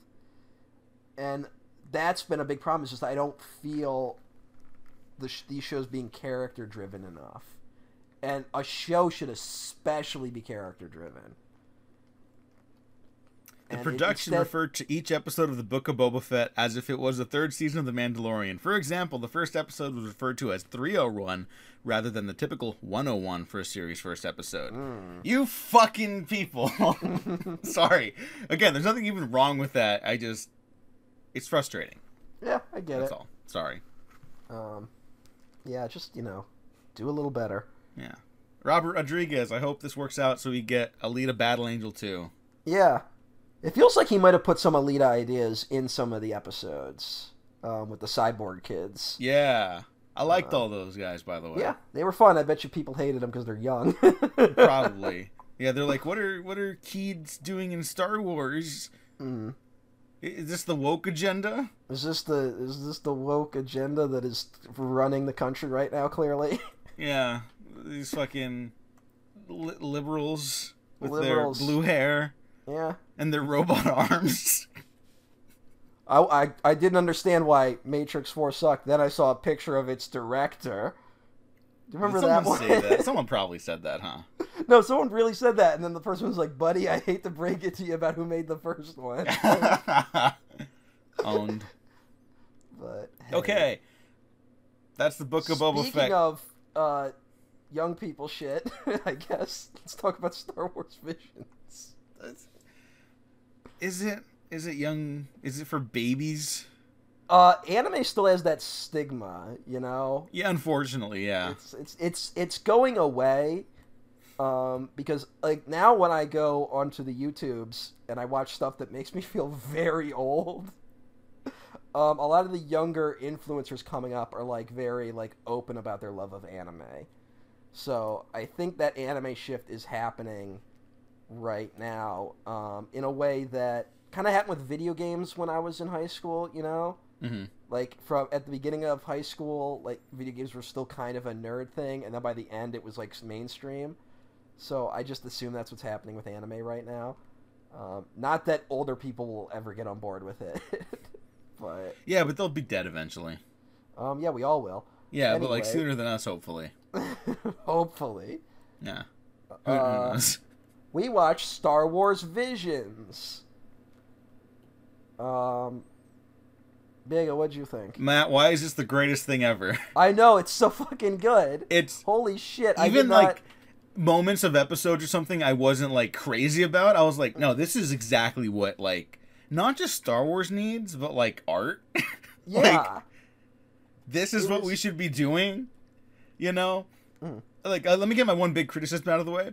I hate that they went out of their way to say like, "Oh yeah, the stuff that happens here isn't canon." It's like, who gives a shit? Yeah, I'm. You know what? I'm fine with that. Like, let it not be canon. Whatever. I don't care. Like, it's fine. I don't ever need to see these characters. Although I was kind of like, the fuck's gonna happen with Lop? Like, I wanted that one to come back. But uh, other than that, like, yeah, I, I, I get it. They're hedging their best, and it's a little sad that it's like, don't worry, guys, this stuff isn't canon. Don't worry, and then it's like easily the best stuff they've done in a while. Yeah. Uh, yeah. I my complaint to get it out of the way is that because it's it's something like nine episodes, right? hmm um, average of like 15 minutes, I would say. Uh, all done by different people, different styles, different characters, completely self-contained stories, basically. Um, you do start to get the kind of repetitive nature of Star Wars, you know, hmm um, which I think is the the challenge they will have going forward to try and break that repetitiveness of just like how many episodes it's like, oh, here's a lightsaber duel. Oh, here's a here's the thing. Oh, dark side. Oh, this. But even with that like very basic formula, it still was very engaging and very good. Um. So yeah, there. That's that's kind of my only real complaint. Yeah, I mean, I'm just like blown away by like the specificity of like you know to to take the title of the show of like the artistic vision on display. Yes. Like it really felt like okay, I got like 15 minutes to tell this story. Let's tell it in the most like imaginative way possible with Yeah. animation. And it's it was like invigorating. It was. It kind of was. And I, I also did these like just one morning. I just woke up and watched all of them and did them like really quick. And I don't. It was yeah. It was so fucking good. I really love these. Um.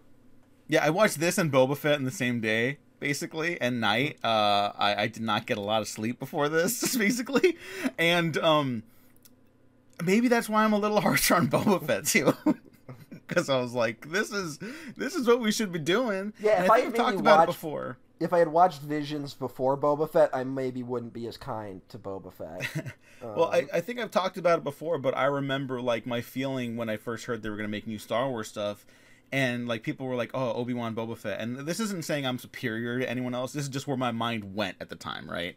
Like, I thought like, "Oh fuck, if you do like a Yoda story, you could do it like in stop motion animation."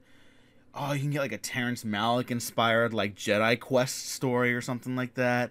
Oh, we could bring in like animation from foreign companies and have them like experiment in like a new hmm. like saga style. is this you the like, dream of the Animatrix, just a little more realized? I think so. Yeah, because this is what the Animatrix tried to do. Yeah. interesting experiment for sure. Yeah, I hope they do more. Uh, they Um, said they are doing another season of, of okay, Visions, uh, or they have not said it, but it's apparently like out there that they are. Okay, I really hope because like yeah, it was just especially in the wake of like Netflix basically like saying we're not we're, we're backing away from animation, which was like the one thing that was kind of consistently good at Netflix. Yeah, all the animation stuff there, uh, or hmm, most of the animation stuff there is like really remarkable, and was apparently the thing that's even like bringing in subscribers. So I don't know what the fuck. Some out, here's the thing: I, Netflix is gonna when Netflix dies, which will be very soon. It will be a, a like it'll be that thing where like you know like you can watch videos na- on YouTube now where it's like why did Kmart go bankrupt, and like they go like well Kmart didn't anticipate the internet or something like that you know Mhm. it's like stuff that seems obvious in hindsight. Netflix is gonna be the first one that's like this is what happened when everyone just started listening to algorithms. Yeah.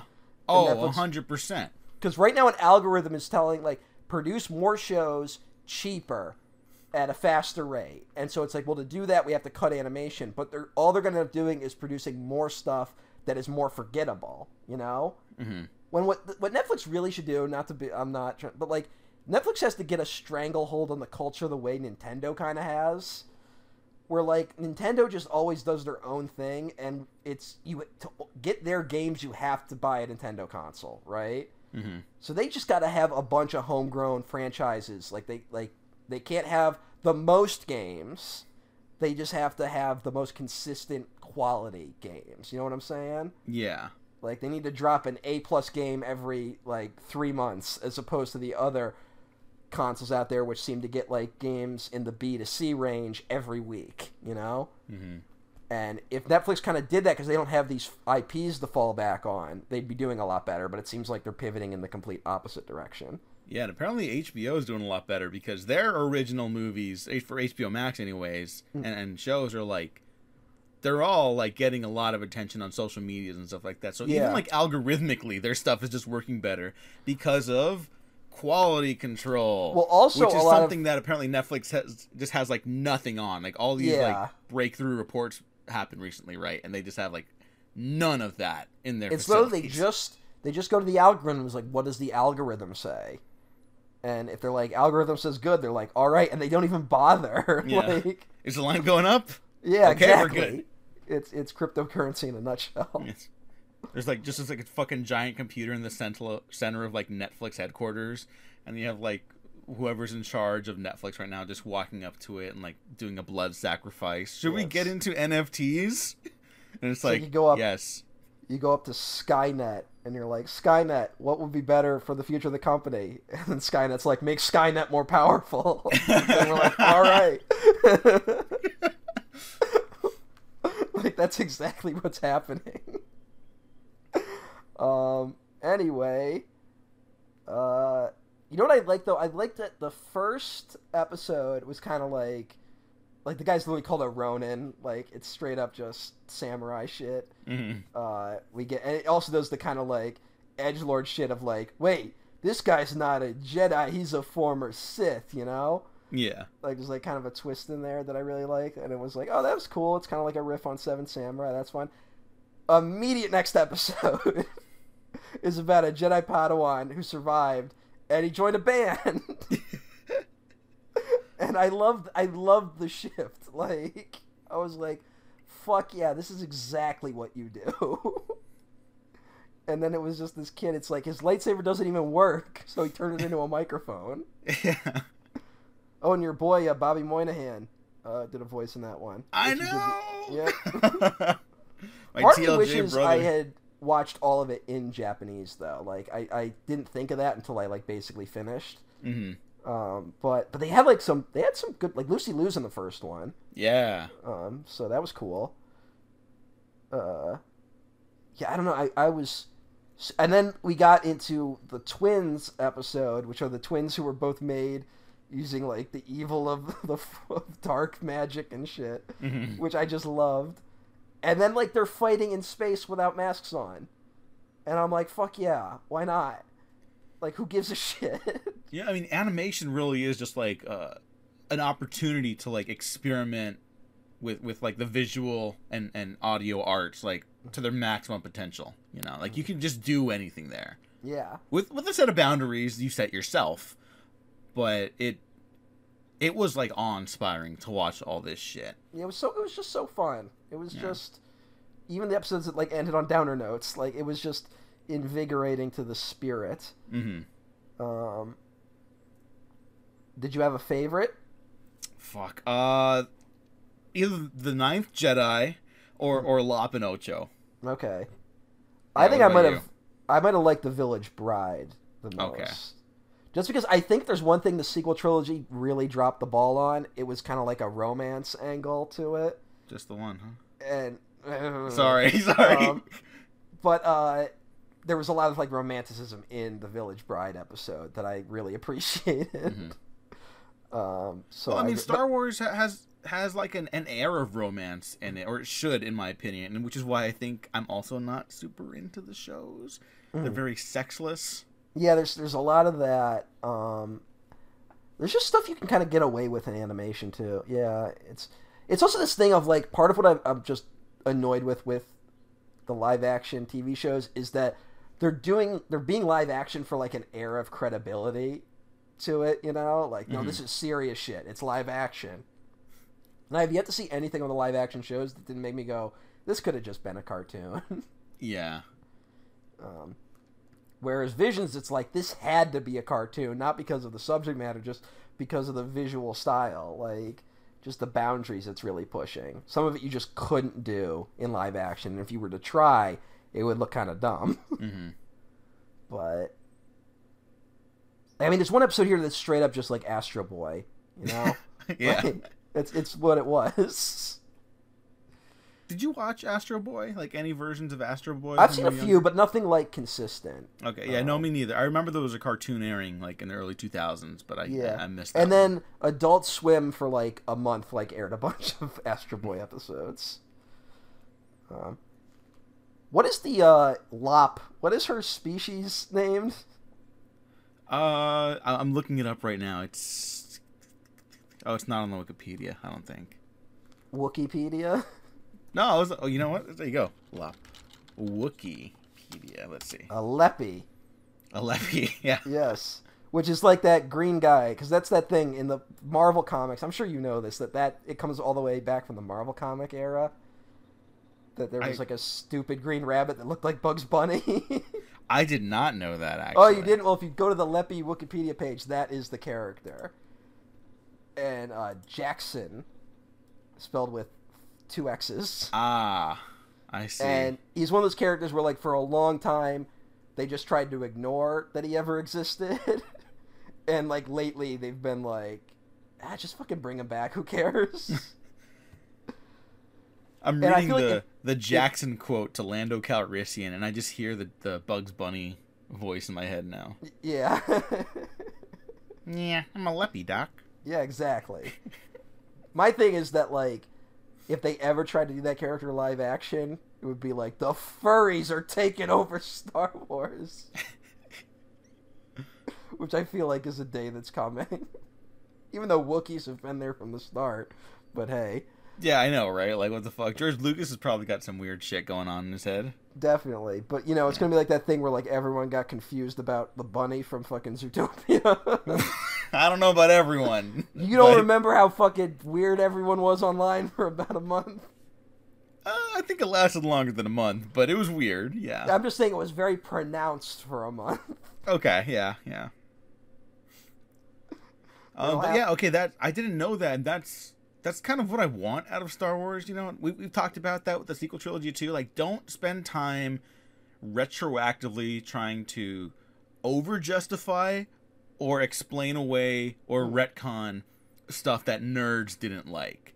Like it's all part of the same tapestry. Just use it to tell a story in the future. If you're Yeah. telling a sequel story to the sequels, that's what should be done. You know? Also, it's just funny when you watch it being like, here's clearly like the one thing this person who made this episode latched onto and is like, hey, I have an idea to take this like small piece of mythology and do something with it. yeah, I mean, and it's also kind of one of these things where like you can already feel how the Last Jedi is just going to get cemented in the foundation of Star Wars one of these days, where the twins they just straight up took the shot of the X-wing going through hyperspace to split the ship in half. Mhm. You know, they just did it because of course you would want to you'd be attracted to that image, Yeah.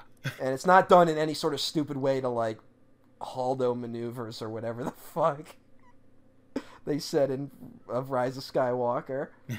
um, but it's just dumb because like that person like clearly latched onto that and wanted to do something with that. And yeah, it's exciting, and it's it's clear that just there's no oversight, probably because of the lack of like official canon. Although I am worried about one day where someone goes like, "Hey, I'm gonna take something from Visions and put it in the movie," and then there's gonna be a fight about royalties, you know? Uh, Because I mean, of course, Lucasfilm probably owns hundred percent of what happened here. Like, yeah, I, I, I think, especially with in regards to the Disney brand, the um, it's not really up to the people who like create the original stories. It's it's like, well, you made a Star Wars thing. Here's your contract for what you were paid for. Thank you for your time. yeah, You know, which is unfortunate. yeah. Um, but to, uh, on a more positive note, regarding the the Last Jedi stuff too, uh, did you see what they were building in the Luke episode that we both were upset at? Um, you know what? I missed it. What were they building? They they're building the the temple that Kylo Ren will eventually destroy. So it's like they're doubling down, and you know, Okay. for all the shit I'm given that the weird Luke shit keeps popping up in these Oh, fucking hey. shows, they're doubling down say- on the right stuff. I will say, I, I had an idea while I was watching. This is a total fan fiction. Um, and I don't know what has been established in canon at this point, um, but it could easily be ignored. Um, watching the ninth Jedi episode, hmm um, which does that thing where it's like, actually, these lightsabers, their color will be revealed, like, by the user, right? hmm which is something I've always kind of like wanted them to do with whereas it's and it's directly contradicts like the first episode where it's red crystals make red lightsabers. Yeah. but I'm fine with that. Like fine. Like and so there's like the big reveal in it where it's like, oh, those guys were Sith the whole time because they all reveal they all got red lightsabers. And like I did love the visions, just every episode kind of doubled down that red just equals evil no matter what. yeah. Like, I kind of love that.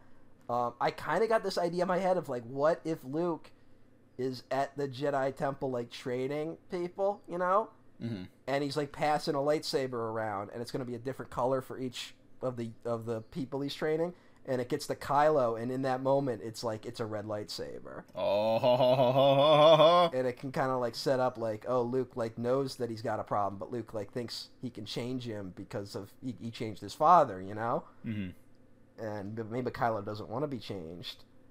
And you can do a lot with that. I just got like that'd be an interesting visual to play with. Yeah, yeah. There you go. So- Fucking. Yeah, I don't know. I, I just got a lot of respect for Yeah. all of that. I think uh, Bob uh, Dylan getting- said the highest purpose of art is to inspire. And I think Visions is very inspiring both as an animation fan and as a Star Wars fan. In a way that the Book of Boba Fett wasn't exactly inspiring. Yeah. Occasional visual uh, moments, but uh, not so much in the terms of story.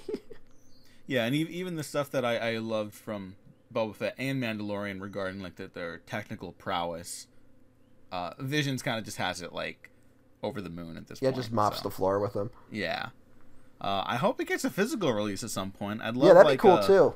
Like Probably a, won't a, happen. leather-bound book holding a Blu-ray set or something. You know? Yeah, and it's it costs five hundred dollars. Wait, what? no, I'm just saying. Oh Like, my that- God, I I, feel like like- that's gonna be the future of physical media. oh. Of like, I would really like if the season of television that's streamed, if it got a physical release, and then like, fucking Mickey Mouse comes out and he's like, "Well, you can have it, but it's six thousand dollars." and then it's like, "Okay, Mickey." Uh, but the algorithm says I have to keep raising the prices. Oh! Yep. it's like the only way we can justify the cost of making a few 4K discs is to make a hundred times on our investment. Jesus. That's just gonna be the future of physical media. It's gonna be only for weirdos like us. Feels good to be so reinvigorated by Star Wars. Fucking, they they did it. It can still do it. But you know what kind of honestly this is I'm not even like doing this as just a segue, but the thing that kind of made me like go like actually I kind of want to check out some of the Star Wars stuff going on um, was my recent vacation to Disney World in Orlando, Florida. Yay! Like the week all those crazy people were like trying to shut down entrances to the park. Oh, Guess what? Um, didn't notice them at all the whole time I was there, so they didn't do a great job. all right. Yeah, fuck them. Fuck them. Um, but yeah, I went to uh, I went to fucking Star Wars Land. And I Disney- too went to a Star Wars land. Uh, apparently, one that is smaller than the one you went I to. I think a little bit, just because of the space situation of Disneyland. Yeah, we got to get these people out of their houses so they can add more Star Wars stuff. Yes. Just, just run them over. Well, that's the whole reason. You know the whole thing with Disney World, right? Oh no. Um, well, when D- Walt Disney built Disneyland, um, he only bought the land to build the park on, and so of course, the moment Disneyland opened, a bunch of like cheap, like the the land value all around the park like shot up like crazy, and all these like cheap motels shot up, and uh, that really annoyed Walt Disney. Ah. And so that's when he set up a bunch of corporations in Florida that didn't have his name on it to buy up as much land in Orlando as possible. Yeah, he's like a villain from Chinatown. A little bit, yeah. And he, well, I mean, it was all swampland, so people are like, who the fuck would want this? And so Disney World is kind of like him trying to get uh, Disneyland right. So, like, the Magic Kingdom is built, like, in the middle, and, like, so no one can really construct anything around it. Um, and it was like this autonomous, like, kind of city, basically, until recently, maybe, with all this shit kind of happening. But that's a whole other. See, that's what the third Chinatown movie should have been about. You got Chinatown, the, the Tale of Two Jakes, and then you got to have him go after Walt Disney. I was kind of, I was actually kind of like inspired by the whole Disney World trip of just like there is kind of like a sinister element to all of Disney. Oh no. Oh, Um, we're about I think we're both about to gush about the Disney theme park experience. Let it be known that it is still an evil well, no, corporation. but, no, the corporation, yes, evil, but I'm talking about like the the parks. Like, there's something like weird because it's that thing of. It's also why there's so many conspiracy theories around Disney because the other thing Disney World did is that they built because they couldn't like built directly into the swampland. There's basically an underground city beneath each theme park. And it's like all these like concrete corridors. They look like military bases and it allows like workers to get around a lot easier than having to go through crowds and things. Something that Disneyland didn't account for. You know? oh my god. Yeah, and like the, allegedly all that came from like opening day Disneyland. There was a cowboy in Tomorrowland, and like that upset Walt. so he's like, I'll never make this mistake again. and the other thing with Disney World is that that was also like. He's like, look, I'm building the park because I know people want the park, but really, I'm just going to build my own experimental prototype city of tomorrow. and he had like the whole plan and everything, and then he fucking drops dead of cancer, and then all the people that take over are like, okay, we're not doing that. and now Epcot's just another theme park. well, did he drop dead of cancer, or did he Was he freeze his head? To stop. Oh yeah, the frozen head running everything beneath the the city. Yep, just another- like the Green Goblin in the deleted version of the Amazing Spider-Man 2. Oh yeah. That was a thing that they almost put in that film. Oh my god. Yeah, people forget like what happened Well, I think there. the recent trash of Marvel is maybe be like, actually, the Amazing Spider-Man, and then it's I'm just like, no. I've seen some of that, and I'm like, let's let's calm down. Let's not get crazy here. That being said, I might have liked No Way Home uh, less than even Amazing Spider-Man 2. really, Yeah, because I think it. I think No Way Home does everything I had morally wrong with uh, Amazing Spider-Man 2, and then some. the So- eventual retrospective episode is going to be very entertaining. Oh, we're gonna to we're, listen to. we're, we're blowing this thing wide open. yeah. Um, Um, and but but, all right. Walt Disney theme parks, Star Yes. Wars. Uh, when did you go? I went in February this Mm-hmm. year of 2022. It was a fucking blast. Yeah, isn't it, It fun? was a delight. As someone who doesn't really get invested in like beyond like roller coasters for the theme park experience, I Mm-hmm. forget every time I step foot in Disneyland. Ev- once every like five years, I'm like, oh no, this is the most magical place on earth. like You kind of oh, have to space it out like that though. Like you can't go like once a year even. Like you Some people s- go like every week, and I'm just like, I know. Where the fuck do you get that kind of money? First of all, Well, there used to be those annual passes, and those people would buy them and then literally go like every day. Like that would be their like lunch break. yeah, and that makes sense, especially because I know a lot of people that live around Orange County. I think they got rid of the annual passes though. Yeah, uh, during COVID they did, and I doesn't look like they're gonna be implementing them back Hmm. fully yet.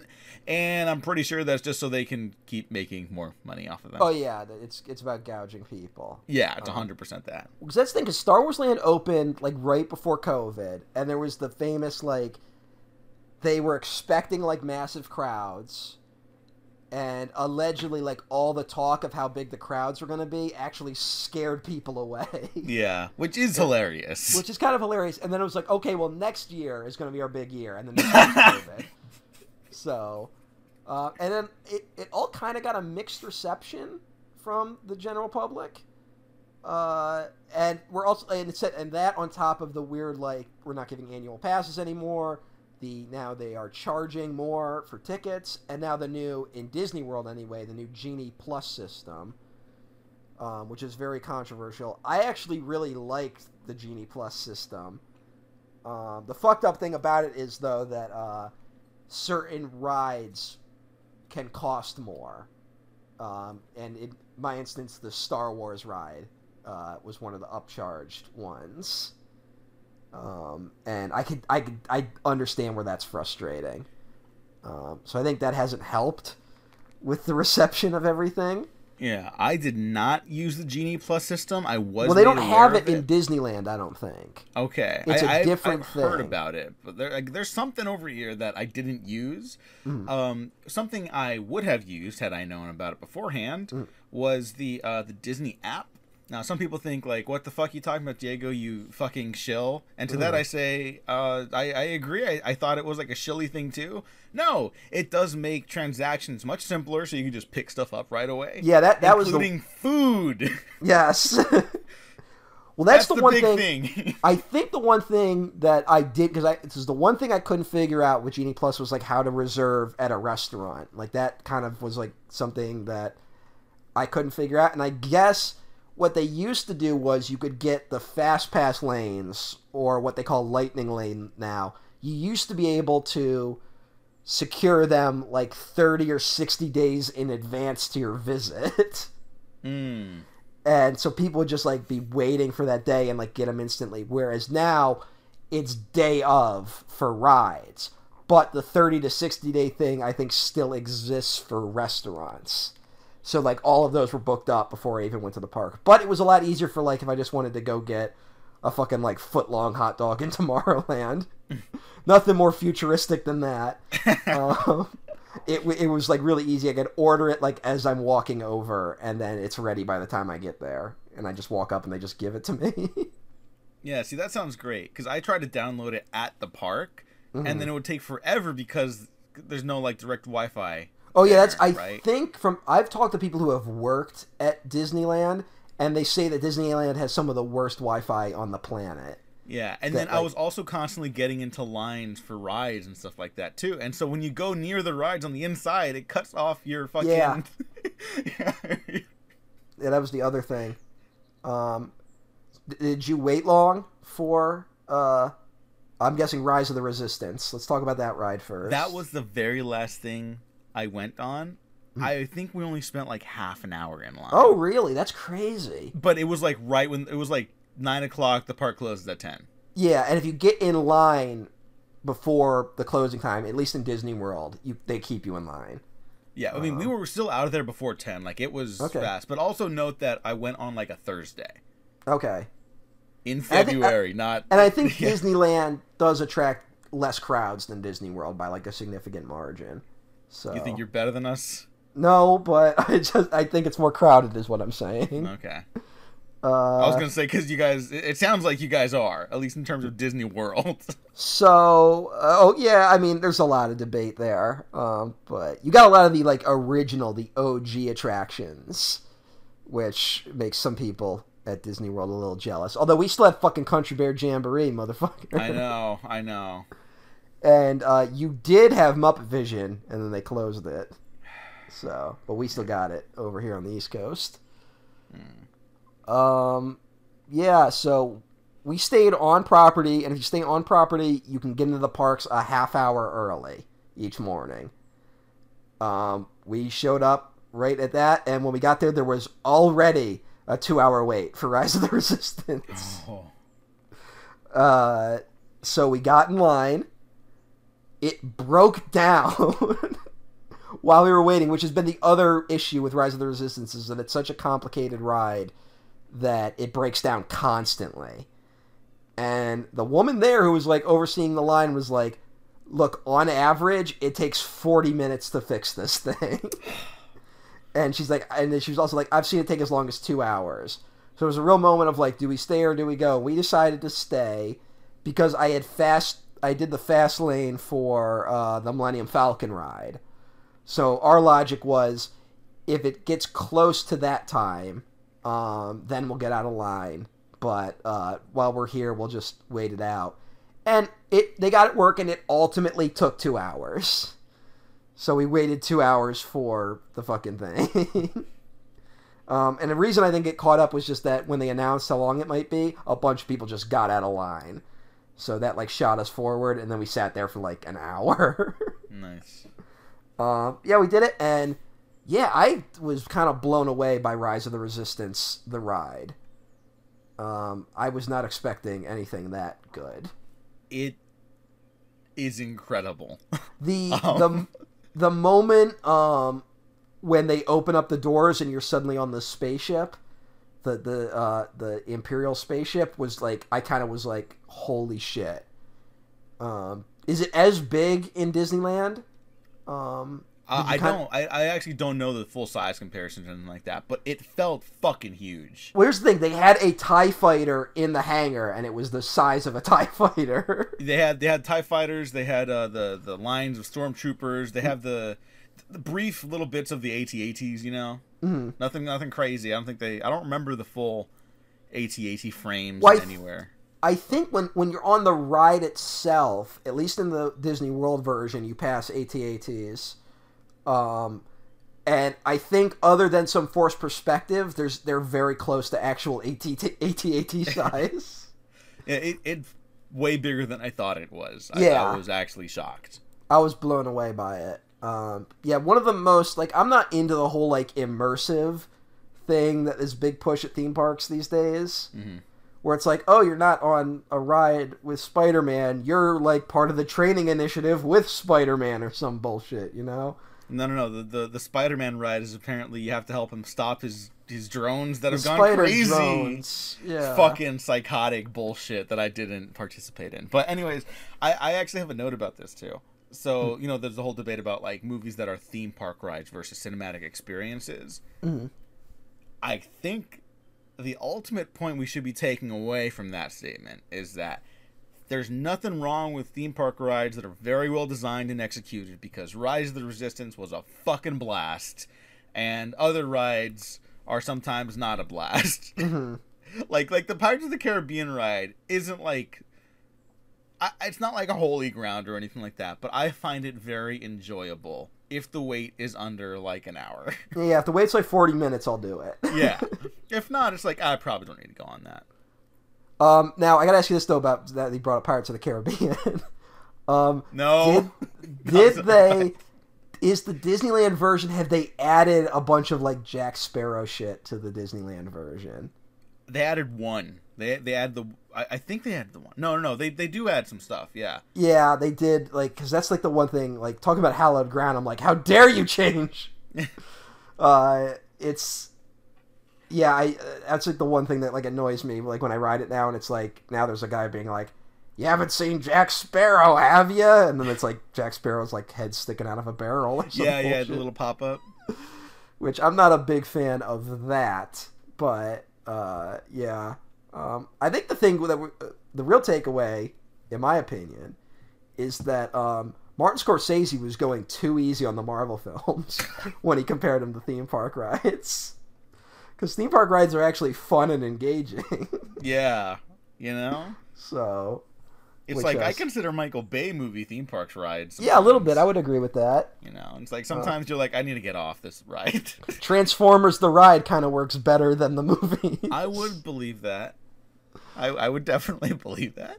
Um, Ambulance, I would not find an entertaining ride, but I find Yeah. it an incredible film. So you know, it gives you a heart attack while you ride it. I know you can defibrillate every member that's passing through the ride. that'd be that'd be fascinating. Um, fucking- Sorry.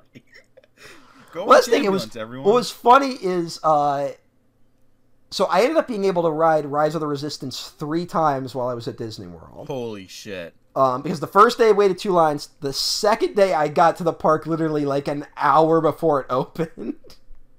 so I stood outside of uh, Hollywood Studio for an hour, and then before the park even really opens, they start letting you in. They do a thing called rope drop. Do you know what rope drop is?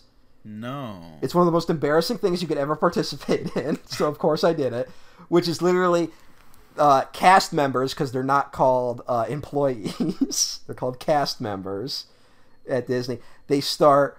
They have like a big rope, and they they're walking backwards, like slowly leading you into the park. And if they pass an attraction that you want to ride, you can get in line for it but you can't pass them, so you have to walk with the rope. So I walked with the rope all the way to uh, Rise of the Resistance, and then you get in line, and then it's like, well, the ride won't start working until the park actually opens. so I waited like thirty minutes, um, and then I also fast passed it on that same day, and so like by the time I rode it and then got out, I walked around Star Wars Land a little bit, and then uh, it was time, and then I just did it fast pass again. And it was interesting riding it earlier in the day versus later because uh, earlier in the day, some of the employees were clearly like still had a lot of energy to them, and were like really in character of like, you will be interrogated in one of these cells. and it's like. I'm not sure how it, I don't know if I really like that, but it was like, okay, dude, you're putting a lot of effort into this. Well, I have another note about that for a different ride they started promoting soon. Okay, well, we'll Um, get. But I, I'll say I got to give the cast members credit for Rise of Resistance because we were the last group onto that thing. Like I, they cut off the line after us, basically. Yeah. There were people behind us, but it was not far off. Um, and those cast members were still fucking committed. so props. That is not an easy job. Maybe there's that excitement you get like when it's the end of your shift, you know? Maybe, yeah. Like, or maybe oh my God, there's a cabal did- of secret Nazis running the Imperial grounds. It is a little weird that it's like, okay, you're in character as the space Nazis at this children's amusement park.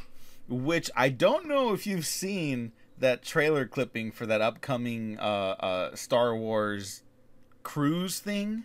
Oh yeah, yeah, which is just opened. It opened like the week after I was there. Oh, really? Yeah. Oh, um, okay, although I think it's like a soft opening. It's like all the people that bought their tickets like four years ago. gotcha. Well, one of the very, I'll say, popular uh, trailer clippings highlighting the experience is a bunch of excited kids uh, pointing at the the Wookiee that's hiding from the Imperial officers. Oh my god! I did not know Wookiee that. Oh my. Oh my god, that's and it's crazy. like you can be part of the experience. Wow, It's like a fucking Starship Troopers clip. That's that's insane. Yeah. Um, I mean, hey, uh, I, I, I don't know if that's I don't know what to say to that. around. Um, that's that's kind of nuts. Yeah, that also is like incredibly expensive, and apparently no one's like buying it, right?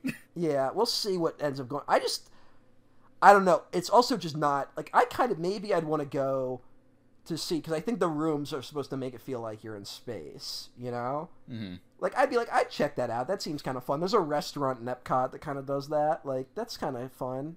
I don't want to do something where like it has to be like welcome aboard and I, it's like no i'm here at a fucking hotel i was on like a, a fucking flight that was a nightmare to get here like just fucking take me to my room so i can go to sleep god damn it like Yeah, yeah. When it comes to like the that interactive immersive experience Mm-hmm. i think there's a time and place for it if i'm gonna go to a hotel i i, I want to be comfortable and i not Yeah. be told what to do basically Mhm. and some people want want that immersive experience and that's fine Yeah, it's called From a what- Renaissance fair. yeah renaissance fairs are awesome um i have heard that at least like the reviews that came out for this star wars experience cruise line whatever the fuck are like pretty brutal because they're like the rooms are too small the beds are tiny it's all very compact um there's not a lot to actually do when you're not being told what to do yeah. and like it i feel like they've kind of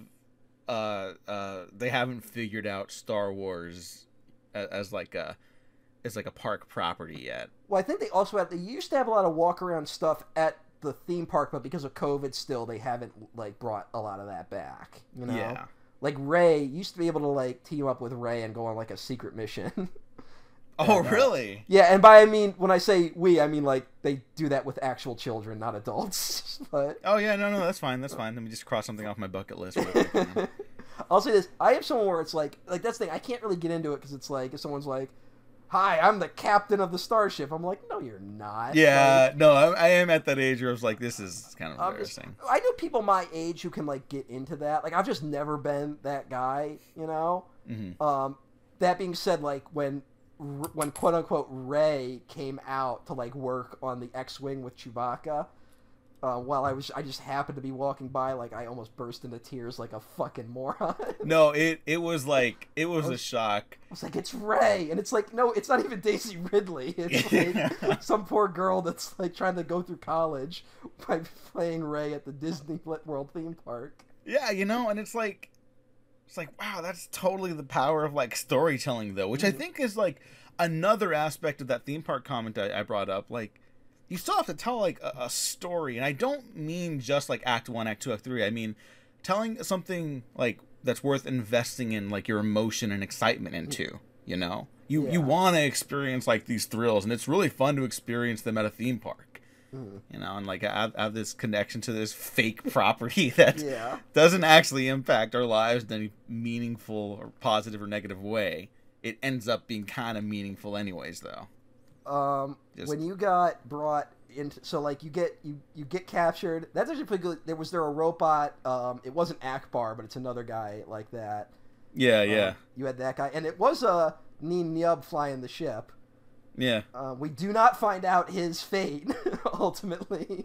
Oh my God, you're right. Uh, we find out uh, the not Ackbar made it, but we don't know what happened to Nien Nunb. Oh Uh, no! hey, wait, we could just assume Finn was there. He had it all under control. That's true. Uh, but uh, when they so like you get brought to like your cell, and if the guy's like really like the one like the one time I did it, they were just like, "How many are you?" And it's like, "Okay, stand on the green line, just wait, and then we'll bring you somewhere." And then like, but the other guy was like, "Prisoner, stand on the green line." And I could tell by the look on your face that this interrogation will go quite smoothly. And it's like, wow, dude, like, are you in like a community theater or something? Like, like you could just tell, huh? it's it's uh it was fascinating and then that's actually a really cool effect when you're in the cell and they i looked up nothing about the ride before going on too because i wanted to be surprised when they cut you out of the prison cell did they do that at disneyland Yeah. that was really cool like it's a real simple effect but it was just interesting how they did it um, when the guy brings you back there and you get all strapped in and you can tell sometimes they are just like okay uh, get out of here we gotta go. Because that means like they're ready to go. But if they have to wait for like another car to get ready or something like if they're like delayed they have a little bit of dialogue to do. And he's like this is our whatever the robot attached your thing. I i trust him no matter what. It did it was it you or me if you've heard this did it sound a little bit like the katana quote from suicide squad I don't know. this is katana Oh, she's got my back she can cut all you in half with one sword just like mowing the lawn i was not getting killed by her like it sounded exactly like that to me Rick Flag lives. Uh, the one thing that would have put me like completely over the moon for it is during the escape. Uh, if it started playing the, you know, like the Millennium Falcon theme, I would have fucking like rioted. I I think they wanted that to be saved for the Millennium Falcon ride. Okay. Um, but that, that'd be my guess. Uh, although you know, I, other cool thing about it is that they got um all of the uh they you know it had it had Daisy Ridley, it had fucking Oscar Isaacs, and it had fucking Finn. Like Mhm. they were all there. Yeah. Which you can't, you know, it's not like you can get Harrison Ford to show up for a ride. And if I have one complaint about Star Wars Land, it's like fucking like whatever you feel about Mark Hamill, if you give him the paycheck, he'll fucking show up, you know? Yeah. Like if you pay him, he'll show up. Put him on a ride. like Oh, you just fucking have everyone lose their minds. Absolutely. Yeah, I want him to come out and be like, It's your destiny and he's looking right at me. Like, yes, Mark Hamill, it is. Yes, yes, it is. For these for these few hours when I'm at Disney and I can fucking ignore everything else in my life in the world. Oh, you know, but you mentioned that uh, that Daisy Ridley shows up in like that hologram thing, which actually looks really impressive. Yeah, and the I gotta, hologram I gotta. stuff is getting a lot better at parks. Um, did you? I don't know if you wrote it before.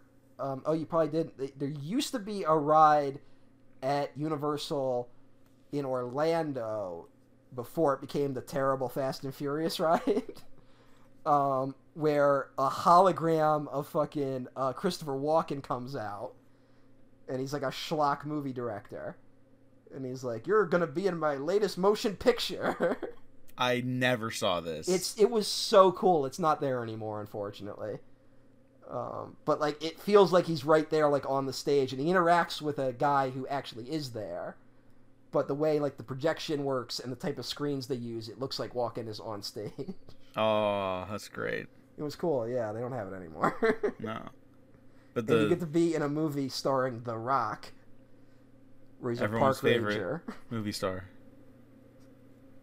the future president of the United States of America. Yeah, probably. If Uh, then, I hope a fucking tear in like the fabric of the universe just opens up like the end of Southland Tales. Moby starts playing. Shit. yes, exactly. yeah. Bring it. the end of that film. What a great movie. Yeah, five Where's stars. the ride based on Southland Tales? Oh my god, you have to do I want a so many hologram. I want a hologram Kevin Smith coming out as like an old Iraq War veteran.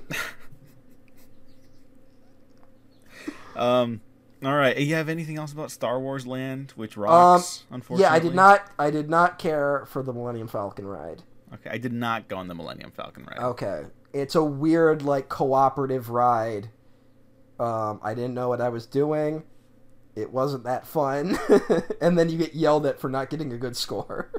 Really? Um, I mean, it's just like, ah, do better next time. It's uh, who's that guy from uh, Rebels, Hondo, whatever. Oh, fucking yeah! Everyone's favorite character. yeah. You get a, you can if you want to see a robot Hondo, he's there. but animatronic Hondo is like, I am I am enlisting the services of the Millennium Falcon, and it's like, okay, buddy, whatever. Yeah. See, I saw like video of that when it first opened, and I was like, one, that looks really good. Two, mm. that's kind of amazing that they took a cartoon character and put him in that. Yeah. Like, that's kind of like whatever dissonance I have from fandom right now. I thought that was so cool. Well, here is the main problem I think with Star Wars Land. Um, and there's a lot of fanboy complaining, of course, because everything right now, everything about Star Wars has to be terrible for the foreseeable future if you're a fanboy. Um, I don't know how you ride Rise of the Resistance and not enjoy it, um, unless it breaks down maybe while you're on it, which it, it does have reliability problems. Um, that being said, it's one of two rides. Um, there is also Star Tours. Did you ride Star Tours at all? I did not. But I believe in both instances, Star Tours is in a different section of the park. Oh. Um, and Star Tours, in my opinion, the problem with Star Wars Land is that it is perpetually set between The Last Jedi and Rise of Skywalker. Hmm Canonically, that is where the land is set, so that is the only rides you can build. And uh, to me, that's pretty frustrating. that it's like you know, if I also I understand why if you're a Star Wars fan, maybe you don't want to interact with Rey, maybe you want to see you know Ahsoka or something. And guess what? Ahsoka's not going to be there. Unless it's like old Ahsoka. now, Star Tours, the new version that they opened, which is not. Here's the here's the other thing that's sad is that I think they were hoping with the success of Star Wars Land, they would be able to build multiple Star Wars lands themed to different planets. I think that was the goal initially. And now they've kind of revved those plans back a little bit. And part of me thinks that where Star Tours is in Hollywood Studios was going to be the next place for a new planet. And unfortunately, in between Star Wars Land and Star Tours is probably one of the best rides in Disney World, which is Muppet Vision. and so I, it just feels like Muppet Vision's days are numbered. that one of these days, if they decide to expand Star Wars Land, it's literally right at the entrance to Star Wars Land. So it's like Muppet Vision is like about to fucking go. So like, if you can get to Muppet Vision, it's literally one of the best rides in the park. Statler and Waldorf are there as robots. You're in the theater. Swedish chef starts shooting a musket. It's great. Um, but Star Tours does this cool thing where it's a different ride every time you go on it. Um, uh, you've, so you've never done Star Tours? I've never done Star Tours. I, I don't go to Disneyland often. It's uh that I mean I get it. I guess I just surprised while you were there you didn't do it. Yeah, no, I did. I did uh, other rides in the park too. Mm. Yeah. Okay. I also went to the California Adventure. Yeah, go to Cars Land. Yeah, actually, I did, and Pixar uh, Pier. I like yeah, the Pixar, Pier. Pier. Um, which there used to be a thing called like Pixar Place at Disney World. Now it's just Toy Story Land. It's all Toy Story stuff. Um, but what was I gonna say? Um, every time you ride Star Tours, it's a different ride, and it is set at a different era each time. So one time you might go on it, it might be set during the original trilogy. Another time you go on it, it might be set during the prequels. Another time it's the sequel trilogy. And there's actually two sequel trilogy scenes now. Um, one has Finn in it, and the one that I got, which is the brand new one, is Lando. Lando comes on and is like, "You're transporting a valuable person. The Empire's after you. Get out of here, Star Tours." and it's great. And I don't know. So my thing is just, why can't the Star Wars land just be set like at all times simultaneously? You know. Mm-hmm. Like, yeah, it's a planet, but maybe the planet has had visitors from every era, and then the different eras you go in, you know? Yeah, It's I like, think I brought that up before too. Like my idea for like what Star Wars Land could be is like one for each trilogy. You know? Yeah. Well, like I said, I think that was the plan where the individual lands would be for the different trilogies and stuff, right? And now that might not be happening. So like my thing is just like make the rides for each different trilogy, you know?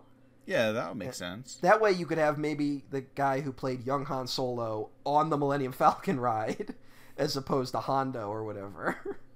Which God bless Hondo, keep, but keep when you're Hondo, keep Hondo, but make Han Solo too. Yeah, God bless Hondo, but like you want to be hanging with Chewbacca and Han Solo. Yeah, yeah. also, the other thing that kind of sucked about uh, both rides a little bit is that because of the massive like number of people that are trying to ride them, they move you through very quickly. So you don't really get to enjoy some of the scenery, especially on like they bring you on the Millennium Falcon for the Millennium Falcon ride, and like I just got rushed through it and like didn't get, and then was like, okay, I'm in the cockpit, I guess. But you know, I would have liked to have enjoyed that a little more. Mm. But that's it. It's all nerd complaints. Um, Disney's weird though. Disney is weird with their attractions because they can't just build roller coasters, and it feels like you could just build a roller coaster and call it Darth Vader and just paint it black. or the the Knife Nine. Yeah. Are Like, you familiar with that? What was that? Are you familiar with the Knife Nine? I you know what? It's ringing a bell, but I don't know what. You're gonna be so mad. Okay, so back when Colin Trevorrow was still gonna do Oh, Star Wars yeah! Episode Nine, and he designed that one ship, they put the ship Mhm. in the park. Did you guys have the Knife Nine too? You know what? I if we did, I didn't notice it. Okay, it's it's it's the big first order. Sh- well, not the big. It's a first order Tie fighter, basically. Okay. And it was gonna be Kylo Ren's ship in the film, and now it's just not. Now it's just there in the park. I think we had Kylo Ren's ship, but it was the one that was in the Force Awakens. okay. Um, so there's all these stages that were set up that were clearly for more stuff, but a lot of that wasn't happening because they're still under a lot of COVID restrictions. Mm. And like I said, like I saw like Rey, and there's like stormtroopers that'll like heckle you as you're walking by, which is kind of fun. Um, yeah, it was a really well themed area. Um, but yeah, I, I it's a little frustrating because it's only two rides, and I think only one of the rides was actually kind of good. So, um, yeah, and I see if you're if you're a fan, the fact that it's only sequel trilogy stuff might annoy you. Although sequel trilogy had huge representation while I was at Disney World, like people wearing tons of T-shirts that were just sequel trilogy stuff. So well, here here's a way to gauge like again the I guess the longevity of the sequel trilogy. I think we consider it like kind of like scorched earth at this point after the ninth movie. Unfortunately, right? I don't consider it that at all. Well, no, uh, like in terms of like people excited about what comes next, like yeah. I think we feel that the last film kind of put a damper on everything. I don't think that's the case in the real world. Mm. I went with a pretty large group of friends, and I've had discussions, both sober and not sober, with them about how much they like Episode Nine. Some some of us, uh, shout out Pete if you're listening, uh, you piece of shit he uh, uh, uh, Star Wars nerds did not like Episode Nine, but like normal people with like normal lives, like they don't they don't react as negatively to the problems of that movie. What their takeaway is like, wow, wasn't it great that Rey had her moment to really come into her own and carry on the Jedi legacy with all the, the Force Ghost inspiring her to stand back up? And, and like just the discussions I've had about it, like outside of the internet, I was like, oh, that that's nice that that has that, and like the purity of Star Wars storytelling in a way still like persists. Nevertheless, she persisted. Um, and I don't know. It, it's just um, I'm in a good place with Star Wars right now, even though I have like zero to very little interest in what's coming up very soon. You know what I mean? Mm-hmm. So I, am in, I'm I'm good. I'm good with the Star Wars. I'll probably watch Phantom Menace soon because I like the mm. the colors in that movie. Also, I rode the Avatar ride, which was pretty fun. Oh yeah, yeah, yeah. Uh, How was that? It's it's really cool. Um, but also riding it, it's like you could easily take the same mechanisms and turn it into like a pod racing ride. And I don't know why you don't do that. you know what? Just fucking hit me. We're all hmm. questioning, like, I mean, we're all a little concerned about future Star Wars movies. I think it's fair to say, but we're also questioning, like, are they just not going to do them anymore? I'm willing to bet they fucking skip the 50th anniversary because they're going to be in completely Avatar sequel mode. Well, yeah, that's that's definitely probably where we're going. Yeah. Like, it'll all depend on if lightning does indeed strike twice with Avatar 2. Um, it's all going to be contingent on that.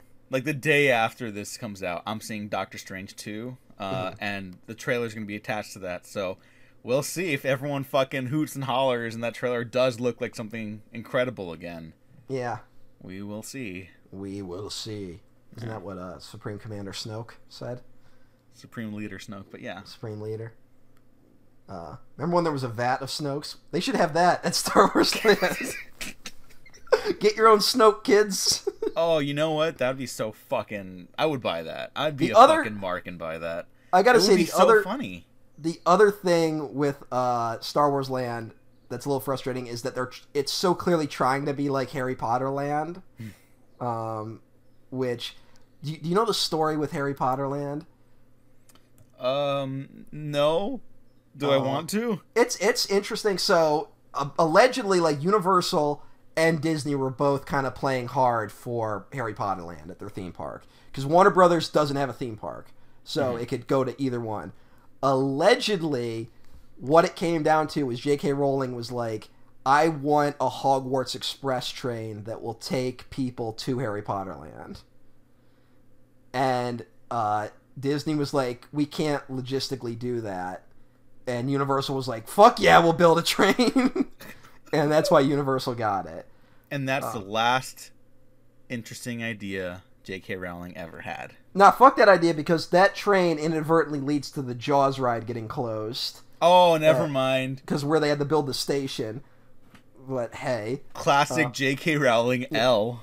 And that part, and here's the thing there's two Harry Potter lands at Universal Orlando. There's one at Islands of Adventure, which is Hogwarts, and the other is at Universal Studios, which is Diagon Alley. Um, Diagon Alley themed very well. The ride there sucks. the train sucks, and that's what I that's what the Jaws ride was sacrificed for. Um, the two rides currently at the other one are two of the best rides in all of Florida, in my opinion.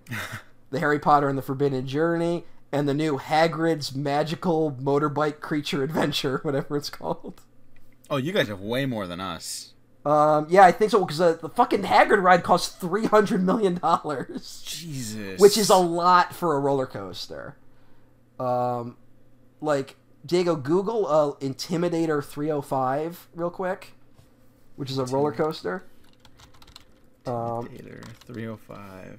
And The just look at- Virginia one? yeah, just look at pictures of it. Okay. It's three hundred feet tall. Whoa. It's one of the most intense coasters ever built. That coaster alone cost twenty five million dollars.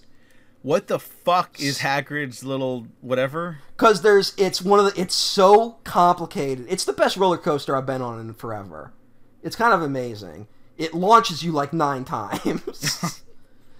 and um, there's a lot of animatronics built into it, and there's a lot of like, I know the cars cost a lot of money because like as you're riding around on your motorbike, Hagrid's like in the air being like, "Don't go in the forbidden forest." like, there's a lot of that. Um, it goes backwards. It there's a drop tower built into the ride. it's uh it's wild. Um, it's a really great roller coaster, and it's the type of thing Disney can't build because Disney is like so adverse to building roller coasters that they can't justify the track for. So like any roller coaster at Disney, it's like, oh, the track is it's actually a train, you know, Mhm. like, um, but the other thing is that they make a fortune. I think the other story is the cost to build Harry Potter Land. They made all that money back in one year through merchandise alone. Because when people go to Universal, they buy the robes, they buy the wands, they buy all the Harry Potter stuff. You know? Mhm. And so Star Wars Land has like an equivalent, which is like you can build your own droid, you can build your own lightsaber.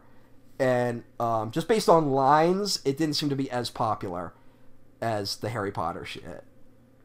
Um, so I don't know what to say there really, but um, some of those choices I'm not a big fan of. Hmm. For Rise of the Resistance, honestly, two hour wait, it was totally worth it. I also waited two hours for Hagrid's magical motorbike adventure. and it was also worth it. Um, but another ride that broke down while I was waiting for it. Because Oh, rides no. these days are just so complicated. Like the simplest thing can make them break down.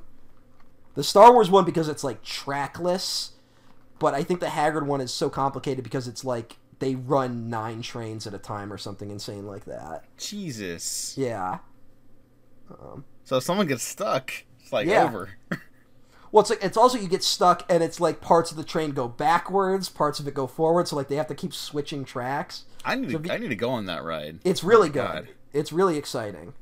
Um, yeah, it's worth a two-hour wait. Um, also, the new Velocicoaster they just built, um, better than the movie, of course. And you know what the story? You know, how, like how there's a storyline behind all these rides. Mhm. You know what the storyline behind the Velocicoaster is? You have to save Blue. No.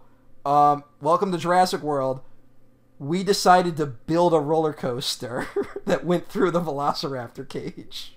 Oh, I'm sure that worked out really well. You know what? That is exactly what these fucking uh, fake idiots running Jurassic Park would have done. Uh, It is, but it's also so funny that Disney is like, no, you're on a ship being captured by the Empire as you fight for the Resistance. And it's like, we built a roller coaster. it's like the story. Um, also, there's like, they retain the sexism from the movies for the ride. Oh, 'Cause- is isn't that the most important thing? because Bryce Dallas Howard comes out and is like, "Welcome, the ride is totally safe," and then Chris Pratt comes out and is like, "Don't listen to this broad." like, Really? I don't know if he said broad, but he, he might as well. have. Oh, But, that's unfortunate. uh. So yeah, it's fun. Um, Harry Potter Land also the Gringotts ride. It's like they included robotic, anti-Semitic looking Oh. fucking goblins. Oh boy. Yeah, but that ride sucks. So don't ride it unless there's like a ten minute wait or something. Okay. They should Voldemort. cross over the Harry Potter rides with the the Velocicoaster. Voldemort comes out on that one, Really? and, and he's like he's like about to Vada Kedavra you, but then they save you. So Oh, good. Whew, yeah, I was don't worried. worry. I was getting scared for a second. Yeah. Whoa. Look out! It's Ralph Fiennes. Yeah. Have you seen Harry Potter? I think he says that at you, like when he's looking at. Oh, is it actually him? um, yeah, it's Ralph Fiennes. It's they got the cast for the movies for all the stuff. Oh, that's great. That's like the best thing about those movies now. The one sad thing about the Hagrid one is that like Robbie Coltrane, who played Hagrid, is just like so old now Aw. that like you can just kind of see it in him. It wasn't as bad as it looked on video I watched originally on YouTube. But yeah, he's just an older guy. Like it's a little sad that they made him dress up as Hagrid again. Mhm. to be like, we're gonna take you on these motorbikes to see some blast-ended skrewts. Like, what? yeah, that's what he says. Oh, okay. The- I'm assuming that was English. That last part. Yeah, blast-ended skrewts. They're a thing in Harry Potter. Okay. But like, you know, the Harry Potter ride, it's like it's so weird. The Harry Potter ride in the Harry Potter and the Forbidden Journey ends up being like the most progressive thing in the Harry Potter universe now. because it's like Dumbledore has decided to finally open the gates of Hogwarts to muggles. So you're like the first muggles that get to visit uh, Hogwarts. And you're going on a tour, and then Harry and his friends come out being like, Look, this tour is super boring. We're gonna sneak you away to come see a Quidditch match. And of course shit goes wrong. Fucking Hagrid lets a dragon out or some bullshit. Like You know what? That sounds like so much fucking fun. it's a ton of fun. And it's on this weird Harry like Potter. you're on like a like a weird they call it a robo coaster and it's basically a dark ride except they whip you like around and over like crazy it's those the two the the forbidden journey and uh hagrid's magical motorbike adventure are the two really fun ones um the other stuff eh not so much I'm trying to see what the Harry Potter thing is that I went on here because I, I did a I did a one of those dark coasters too, but it was not what you are describing at all. i thought you guys had the forbidden journey Is that what that is? Because I don't remember any of that. I went in 2016, and I remember having tons of fun. Uh, but I, I don't remember a Mm-hmm. Well, if they- single bit of that. if they rush you through through the line quickly, or if you do like a fast pass, you will miss the storyline. Because a lot of that is like uh, a hologram. It's a hologram of Dumbledore coming out, being like, "Welcome, students." It's like we appreciate having Muggles in Hogwarts for the first time, and then you go in like the fucking uh, Defense Against the Dark Arts room, and that's when Harry and his friends come out. And they're under the the invisible cloak or whatever, and they come out and like, "Hey, we're gonna sneak you out because this trip's boring." It says here on um, Wikipedia that it is the Forbidden Journey in uh, Hollywood Studios. Huh. I have no idea why I can't remember that. Maybe I just ignored the premise. It's it can be a little intense the first time through it, so maybe like you're not picking up on what's going on. Yeah, and I was like, I, I was fighting my feelings about J.K. Rowling and also getting swept up in the magic of this fucking Yeah. bullshit.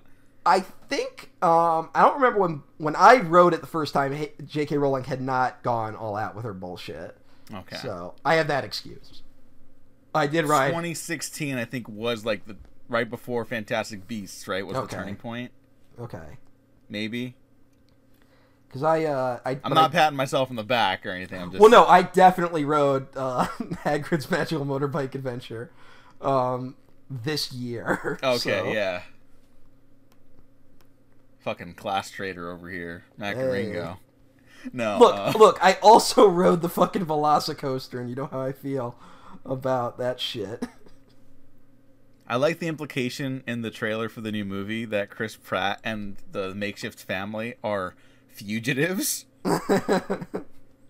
I actually, this isn't a. None of this is about Star Wars anymore. But I hate how into the premise I am. I just don't think any of it looks good. Don't, so I'm okay with not Don't you watching it. dare fucking go see it. I'm not. Stay I'm not. home. I'm good. I have Fallen Kingdom. Yeah, you fuck. No, but I also have Star Wars, which did genuinely inspire me lately. Uh, And I, it's not like I've needed it. It's just like you know we're all kind of going through.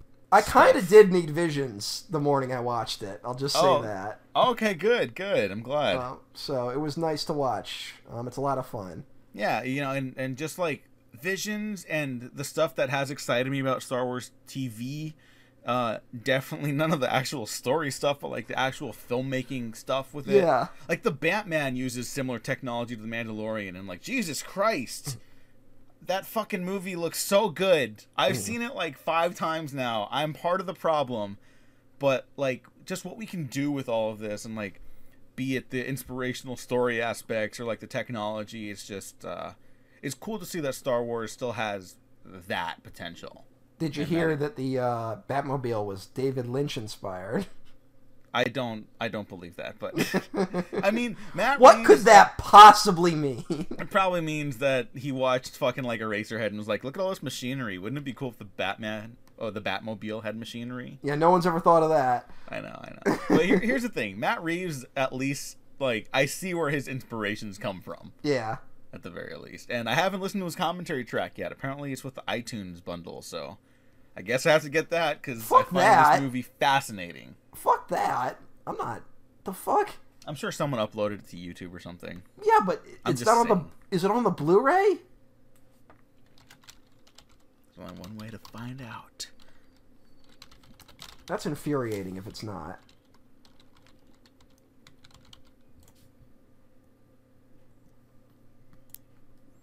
Uh, the Wrap did a like a breakdown of everything he talked about in the commentary, so maybe I'll just read that. Okay. But I I do think he's a fascinating filmmaker to listen to, like talk Hmm. about stuff.